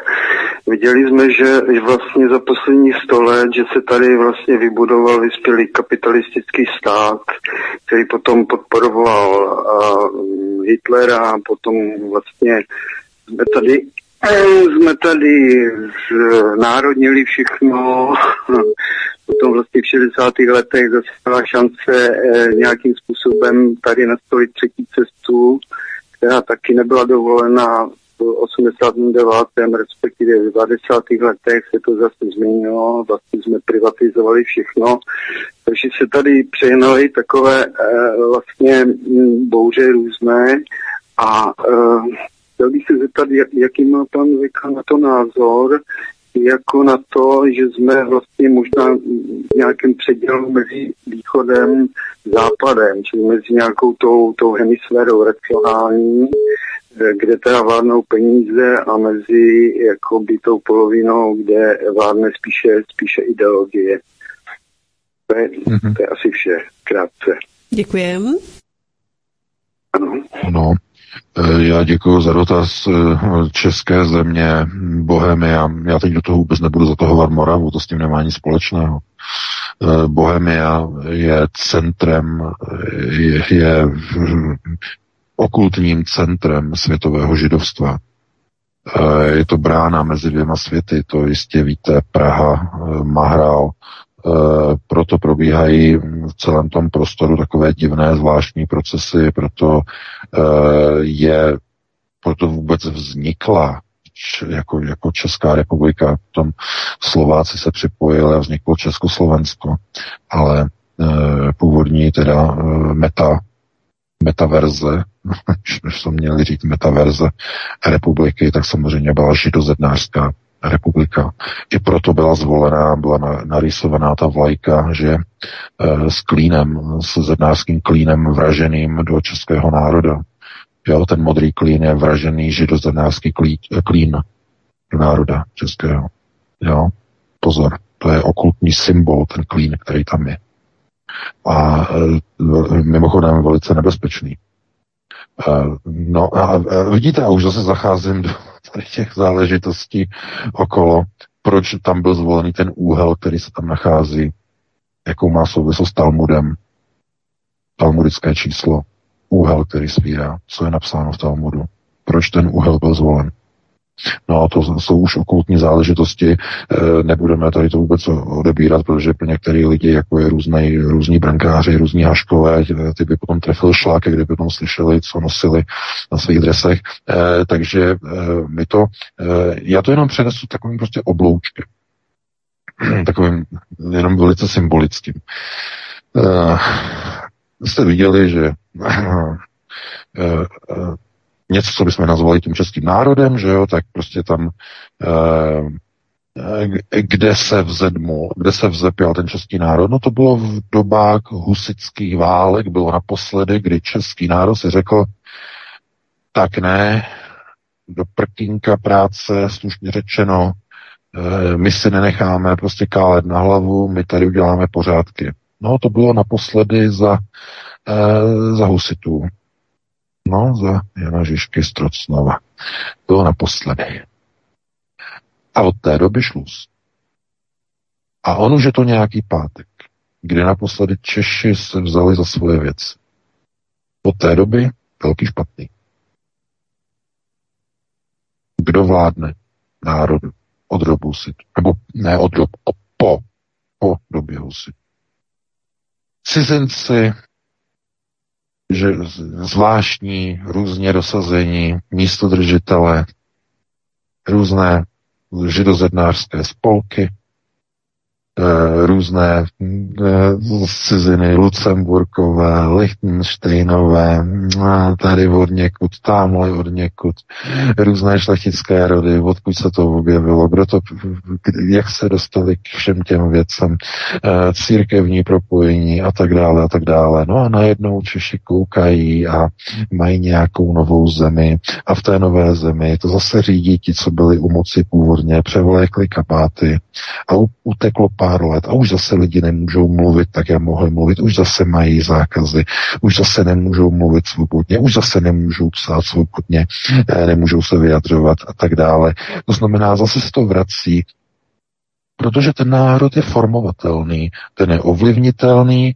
už to není prostě národ těch husitů, kteří když se naštvali, vzali sudlice, vzali cepy a šli si to prostě vyřídit s tím panstvem. Chápete? To, bylo, to, je, to byla jiná doba. To byly husité. No, dneska jsou to eh, komparzisté. Že to je kompars. To je něco, co je v podstatě, jakoby se snažíte vžít do role nějakého občana. Ten občan je zabořený do nákupního vozíku, že jo, ty čtyři kolečka, jste zabořený a obsah toho nákupního vozíku pro vás, to je v podstatě to je oltář. A e, ten na vás působí formou určité autosugestce, to znamená, vy jste zabořený do těch cen, do toho zboží a to je pro vás to primární, to je pro vás to důležité. A když v tom vozíku je ten objem toho, co potřebujete, jste spokojení. Ta spokojenost je tedy úsečná té společnosti. A je úplně jedno, kdo vládne té zemi, jaké procesy probíhají, kdo je zavíraný do kriminálu za projevení názoru na, eh, na veřejných slavnostech, že to znamená na, na demonstracích. Je to úplně jedno, protože je-li tam obsah toho vozíku naskládán, tak to obyvatelstvo je spokojeno s tím, co má. A teď je otázka, jestli ti husité, kdyby tenkrát měli naložené vozíky, kdyby existovaly vozíky, jestli by šli do těch eh, povstání, těch stavovských povstání proti vrch- vrchnosti, jestli tenkrát by šli, nebo by to zůstalo ve stejné pozici. To znamená, oni by byli spokojeni s tím, co mají. Jestli jenom ta nouze a ten útisk té vrchnosti byl tím hlavním důvodem, že nic jiného už neměli, že už neměli co ztratit, tak proto vzniklo to husické hnutí. Nemohli mít tu víru, kterou chtěli mít, že? Kališníci.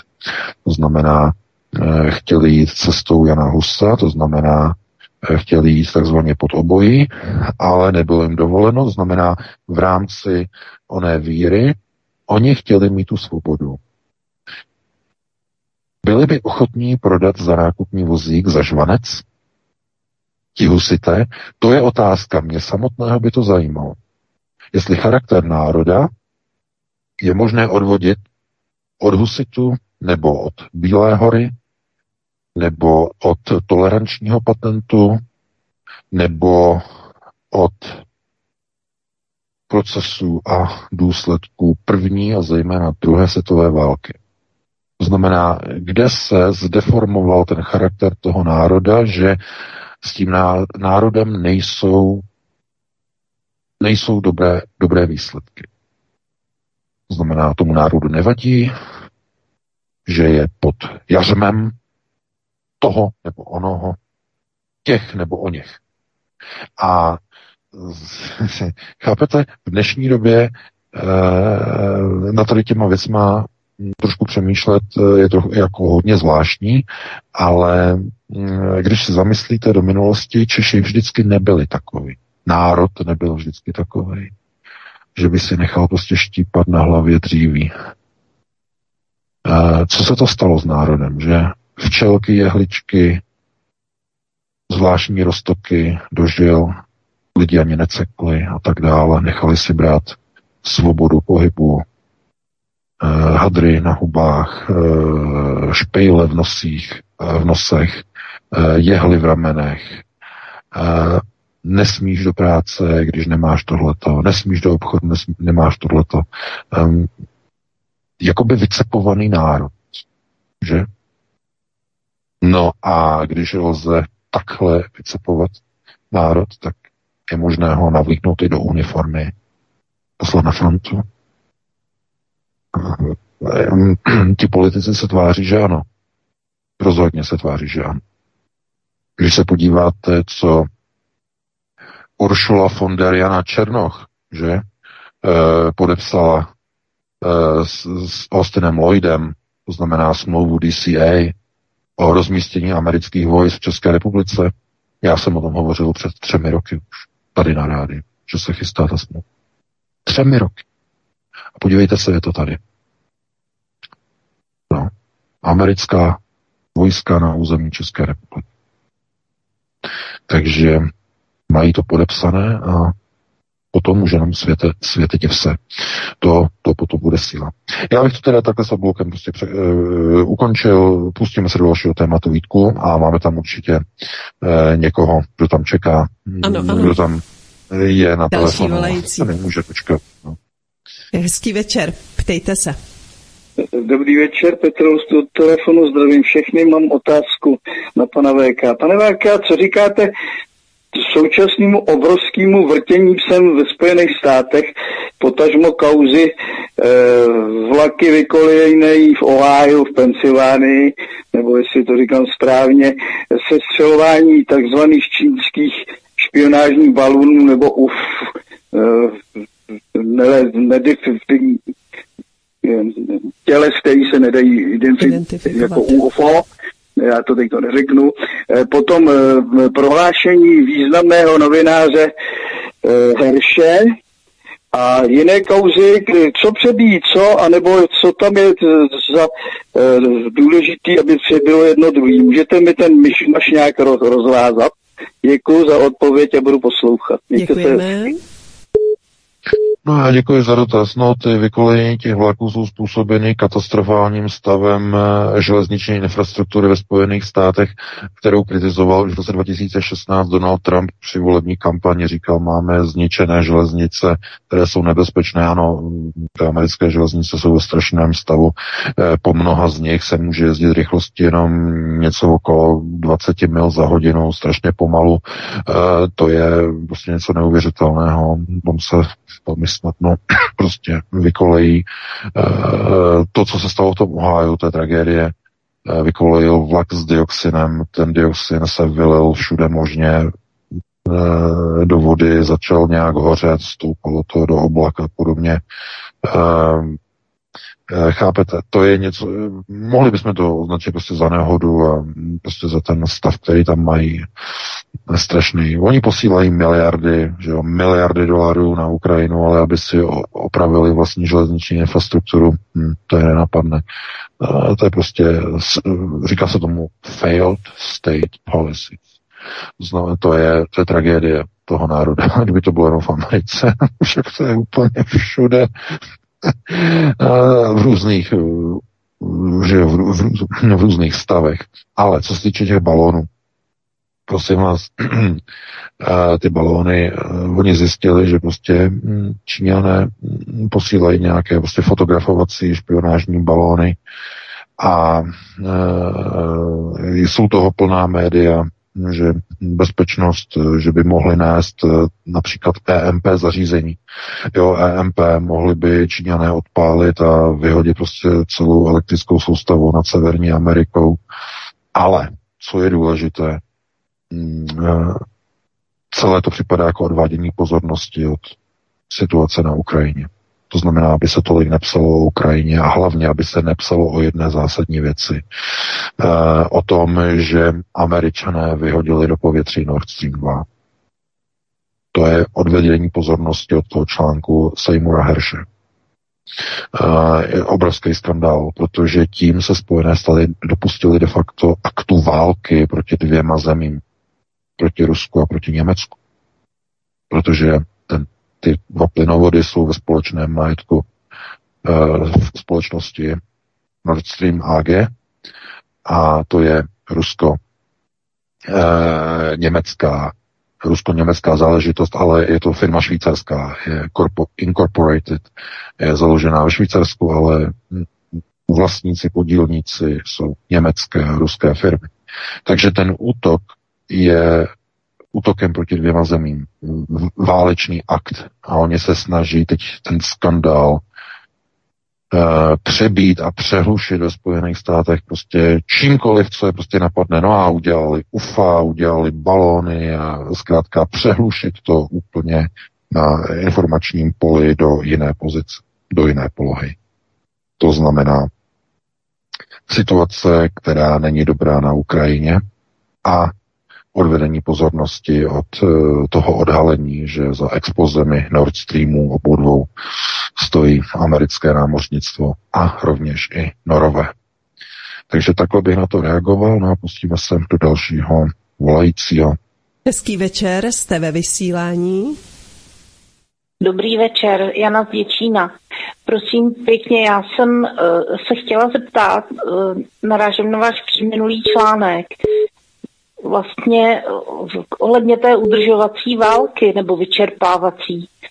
Vy tam píšete, že, jste, že se vyzývá v Rusku k úderům proti letišťům a logistickým uzlům, takže když ty údery nenastanou, tak vlastně se tím potvrdí ta teze o té válce, co má být co nejdelší, protože by se ta všechna technika na tu Ukrajinu nedostala, kdyby to utnuli už na letištích a přerušili železnice a přístavy vybombardovali.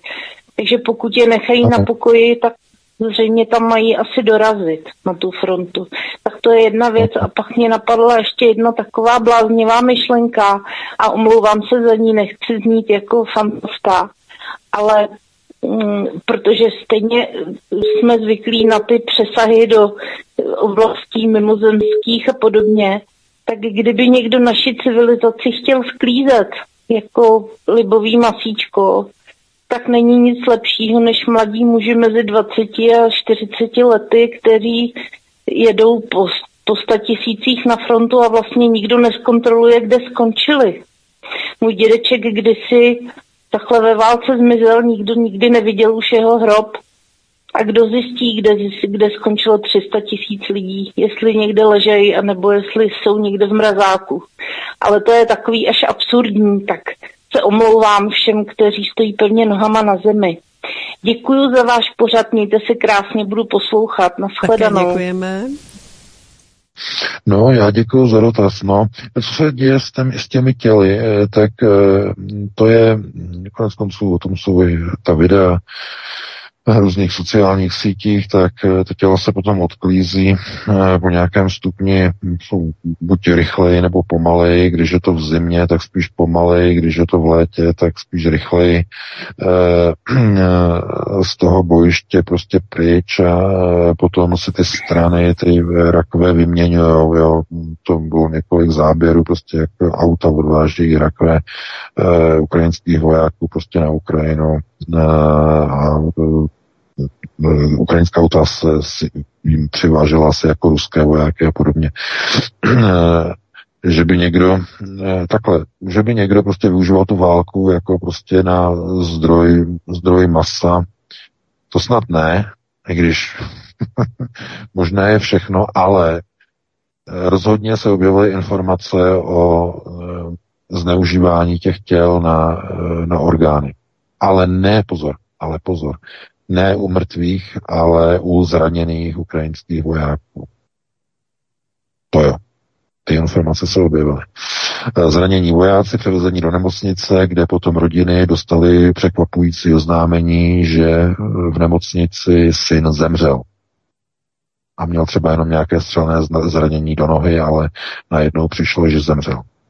A začínají se objevovat spekulace, jestli to není obchod s lidskými orgány.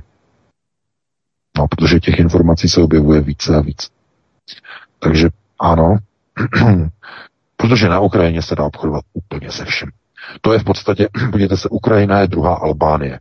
Jo, když si představíte Albánii, to znamená UČK, eh, že jo, Hashim Tači, eh, velký obchodní s lidskými orgány, že jo, v dobách eh, prostě balkánský, války na Balkánu, tak tohle to samé, já jsem přesvědčený, probíhá prostě na Ukrajině ukrajinská armáda prostě jede, gengy, gengy jedou, eh, ale ne na frontě, ale v týlu. Jo, přivezou zraněného ukrajinského vojáka, někam ho šoupnou do sanitky, tam dostane e, nějakou, nějakou injekci, která ho ukončí a odvezou ho někam do nějaké garáže a tam prostě mu odejmou orgány, prostě dají do chladáku a šup, už to letí do Švýcarska, šup, už to letí do Spojených států, šup, už to letí do Saudské Arábie a podobně bohatým kupcům. Takže, no, takhle bych na to asi reagoval, reagoval no a pustíme se do dalšího volající. Hezký večer, můžete se ptát. Dobrý večer, tady Ruda z Francie. Eh, Já bych chtěl jen tak doplnit eh, úvahy pana VK právě o tom, že eh, Rusko očekává nebo chce dosáhnout toho, aby se na to vyčerpalo a nemělo žádný, žádný, žádnou munici, žádný zbraně.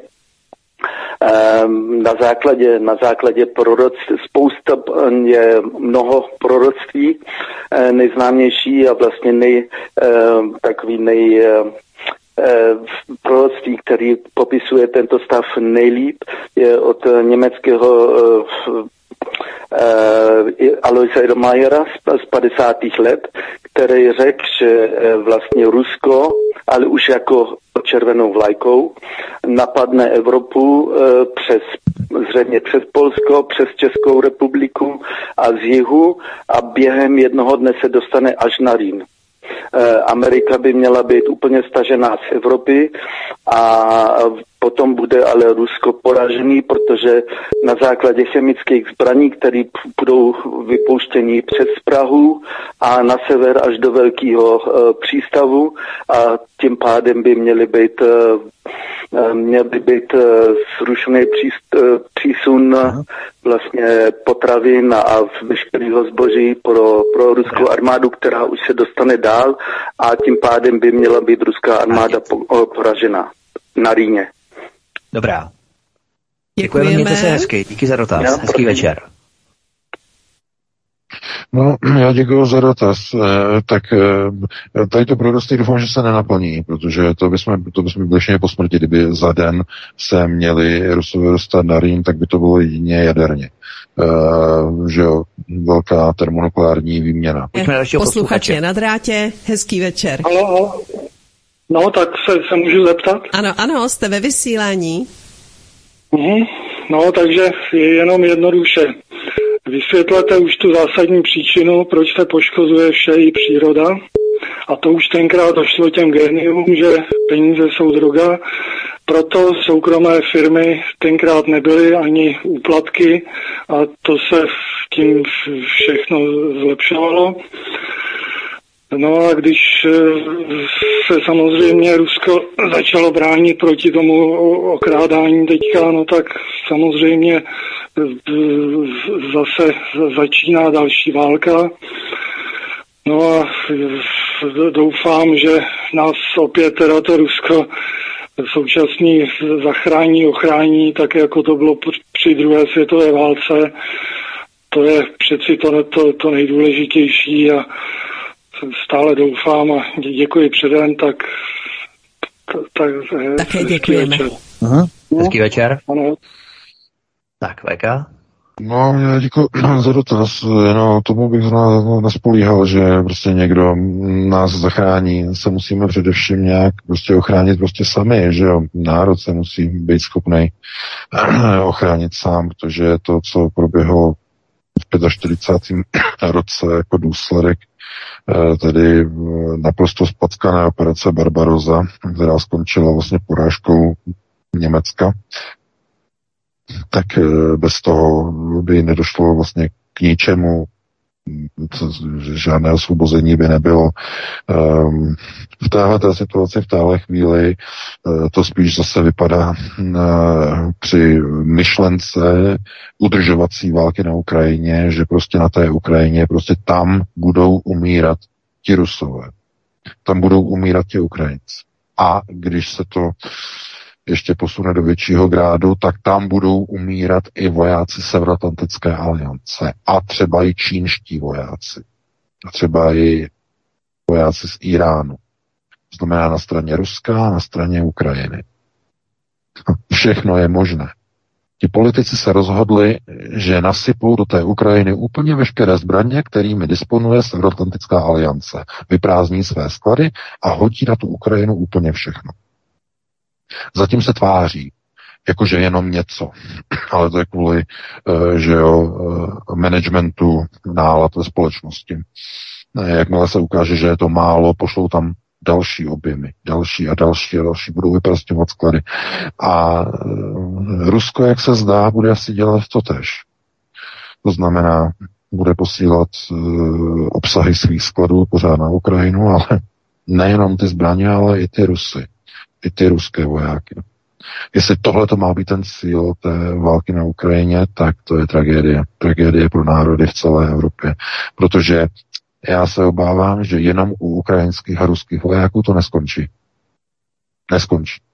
Tam začnou umírat i další vojáci dalších zemí Evropy. To je jenom otázka času. Takže takhle bych na to reagoval, no a jestli tam máme ještě nějakého dalšího Ano. volající. Máme. Hezký večer, ptejte se, jste ve vysílání.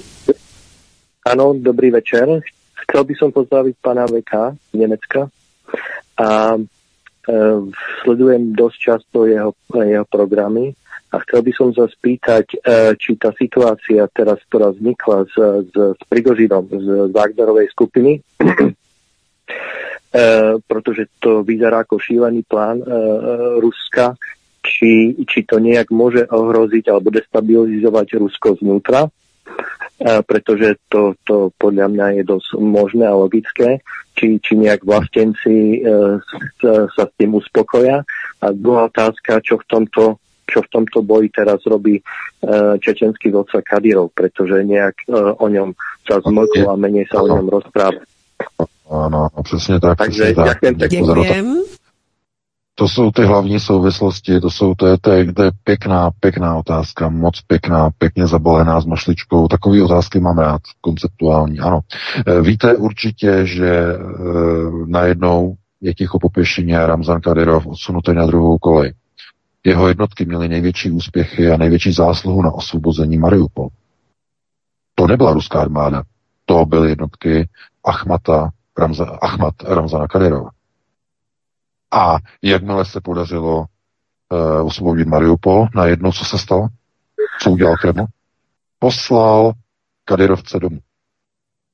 Chápete? Zastavit. Blok. Po Kadyrovcích najednou začali být upřednostňováni Wagnerovci. O těch nebylo do té doby vůbec ani vidu, ani slechu. To jistě víte. To ze začátku tam něco bylo, něco tam proskočilo, ale O, Kady, o Wagnerovcích se začalo mluvit až teprve v druhé polovině minulého roku. A do té doby se mluvilo jenom o e, Kadyrovcích.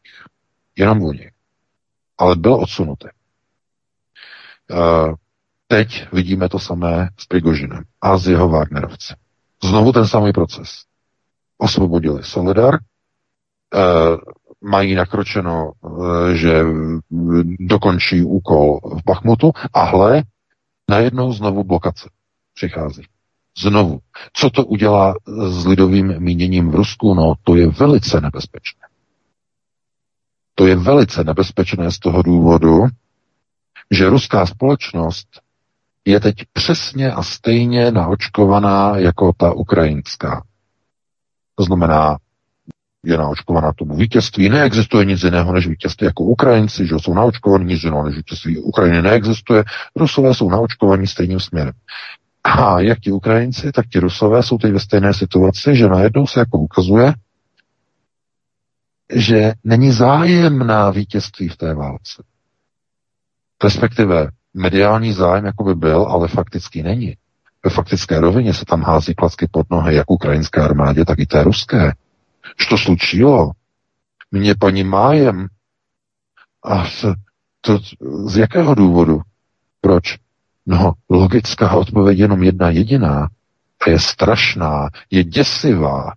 Cílem je udržovací válka, aby trvala co nejdále. A tohle to asi rusové ne, ne, nerozdýchají. Mnozí z nich, ne všichni, ale mnozí to nerozdýchají. Proto tohleto vyjádření Prigožina je klíčové, zásadní, aby dokonce řekl zlomové. Celé situaci. Zlomové. Protože a, já to znovu zopakuji. Když to kritizoval Igor uh, Girkov Strelkin, ten nemá kontrolu nad žádnými vojenskými jednotkami na Donbasu. To je analytik, ten skončil v roce 2014 eh, v Doněcku, skončil, byl odvolaný, skončil, od té doby nemá pod kontrolou ani jednoho člověka, kromě vlastní manželky. Že? Nikoho dalšího nemá pod kontrolou. To samé Valery Pjakin, to je analytik, to není vojevůdce. Tyhle dva, kteří nejvíc jako kritizují takové ty zvláštní procesy v té vojenské operaci, že? Ale když začne tyhle ty věci odkrývat přímo Prigožin, jeden z nejbližších lidí Vladimira Putina, mu říkají levá ruka, že? E, levá ruka jako je na takovou tu špinavou práci, že? Takže, a tak, tak co to znamená, když to řekne přímo Prigožin? No, že to, že to, co říká, jak je na to, co říká Strelkov, že je pravda. Jenže to je tragédie pro ruské vlastence. To je doslova jak palicí do hlavy.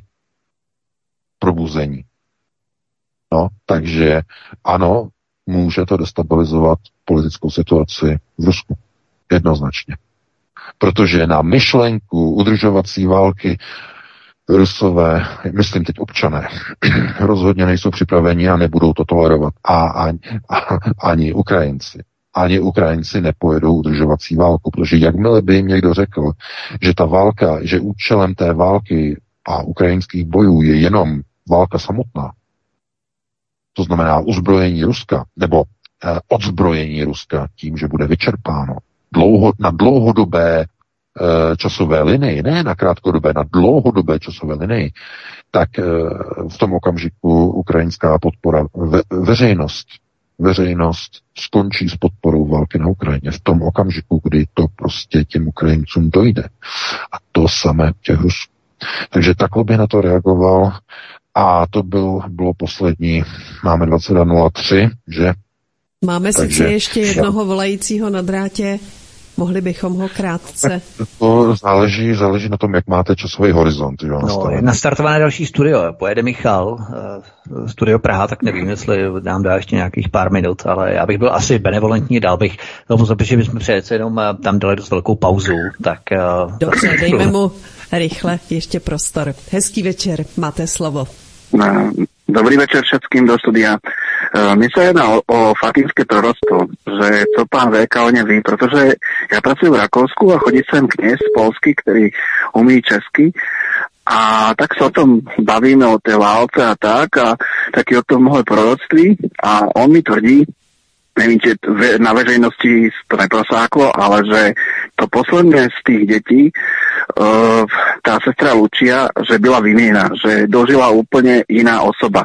A já když se nad tím zamýšlím, tak prosím mi to dojde, že to třetí fátimské proroctví asi uh, nedali ven, anebo dali úplně něco jiného. Jiné, jiné vysvětlení nemám, proč by vyměnili. Tedy jestli o tom něco víte. Děkuji velmi pěkně, mějte se. Také děkujem, naslyšenou. No já děkuji, samozřejmě, eh, no to je zase s velkým přesahem. Jednotlivá fatimská proroctví jsou velice komplikovaná, především na eh, přednášku eh, já nevím, pokud si na to vzpomínám, Ježíš Maria, teď bych to, to třetí proroctví, to myslím, to bylo o proroctví o peklu a o očistci, myslím. Ale teď mi neberte za slovo, to teď lovím z hlubokých pamětí a uh, oni v podstatě měli přinést, myslím, svědectví o peklu, jo, peklu měli přinést. Uh, já teď asi bych tady teď nerozváděl vůbec jakoby náboženské nějaké přesahy, protože u hluboce věřících lidí dochází samozřejmě k manifestaci některých entit z unitárního prostoru.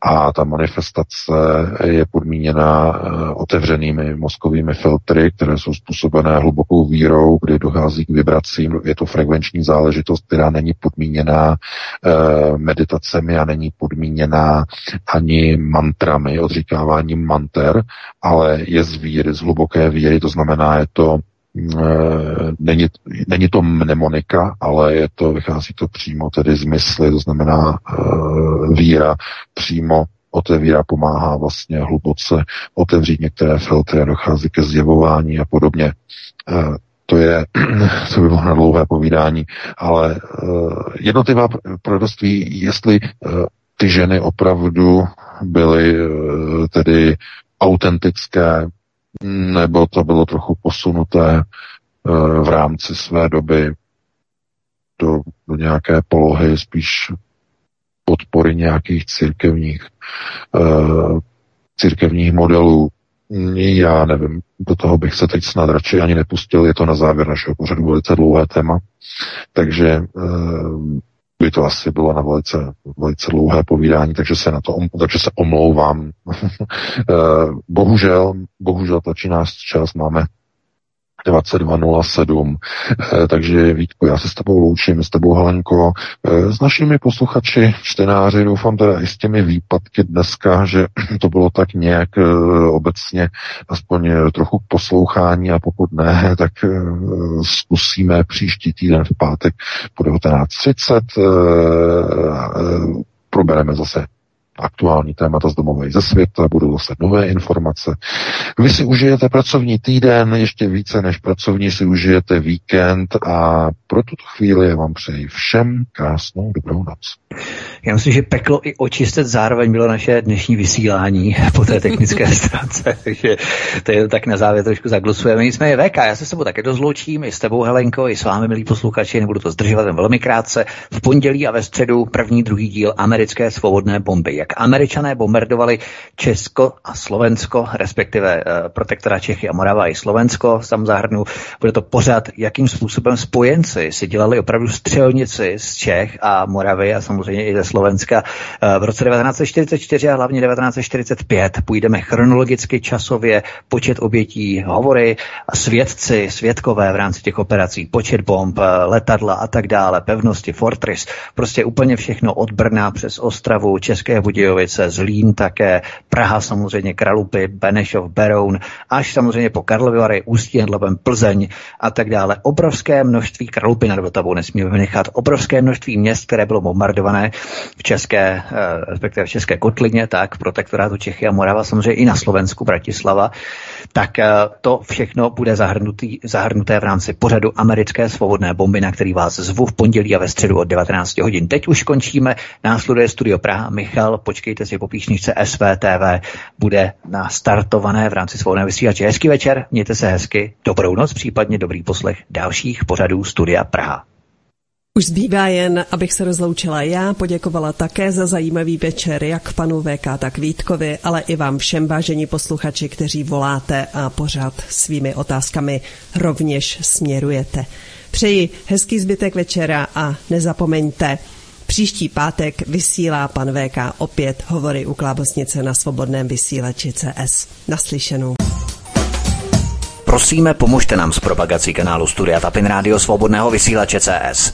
Pokud se vám tento nebo jiné pořady na tomto kanále líbí, klikněte na vaší obrazovce na tlačítko s nápisem Sdílet a vyberte sociální síť, na kterou pořád sdílíte. Jde o pouhých pár desítek sekund vašeho času. Děkujeme.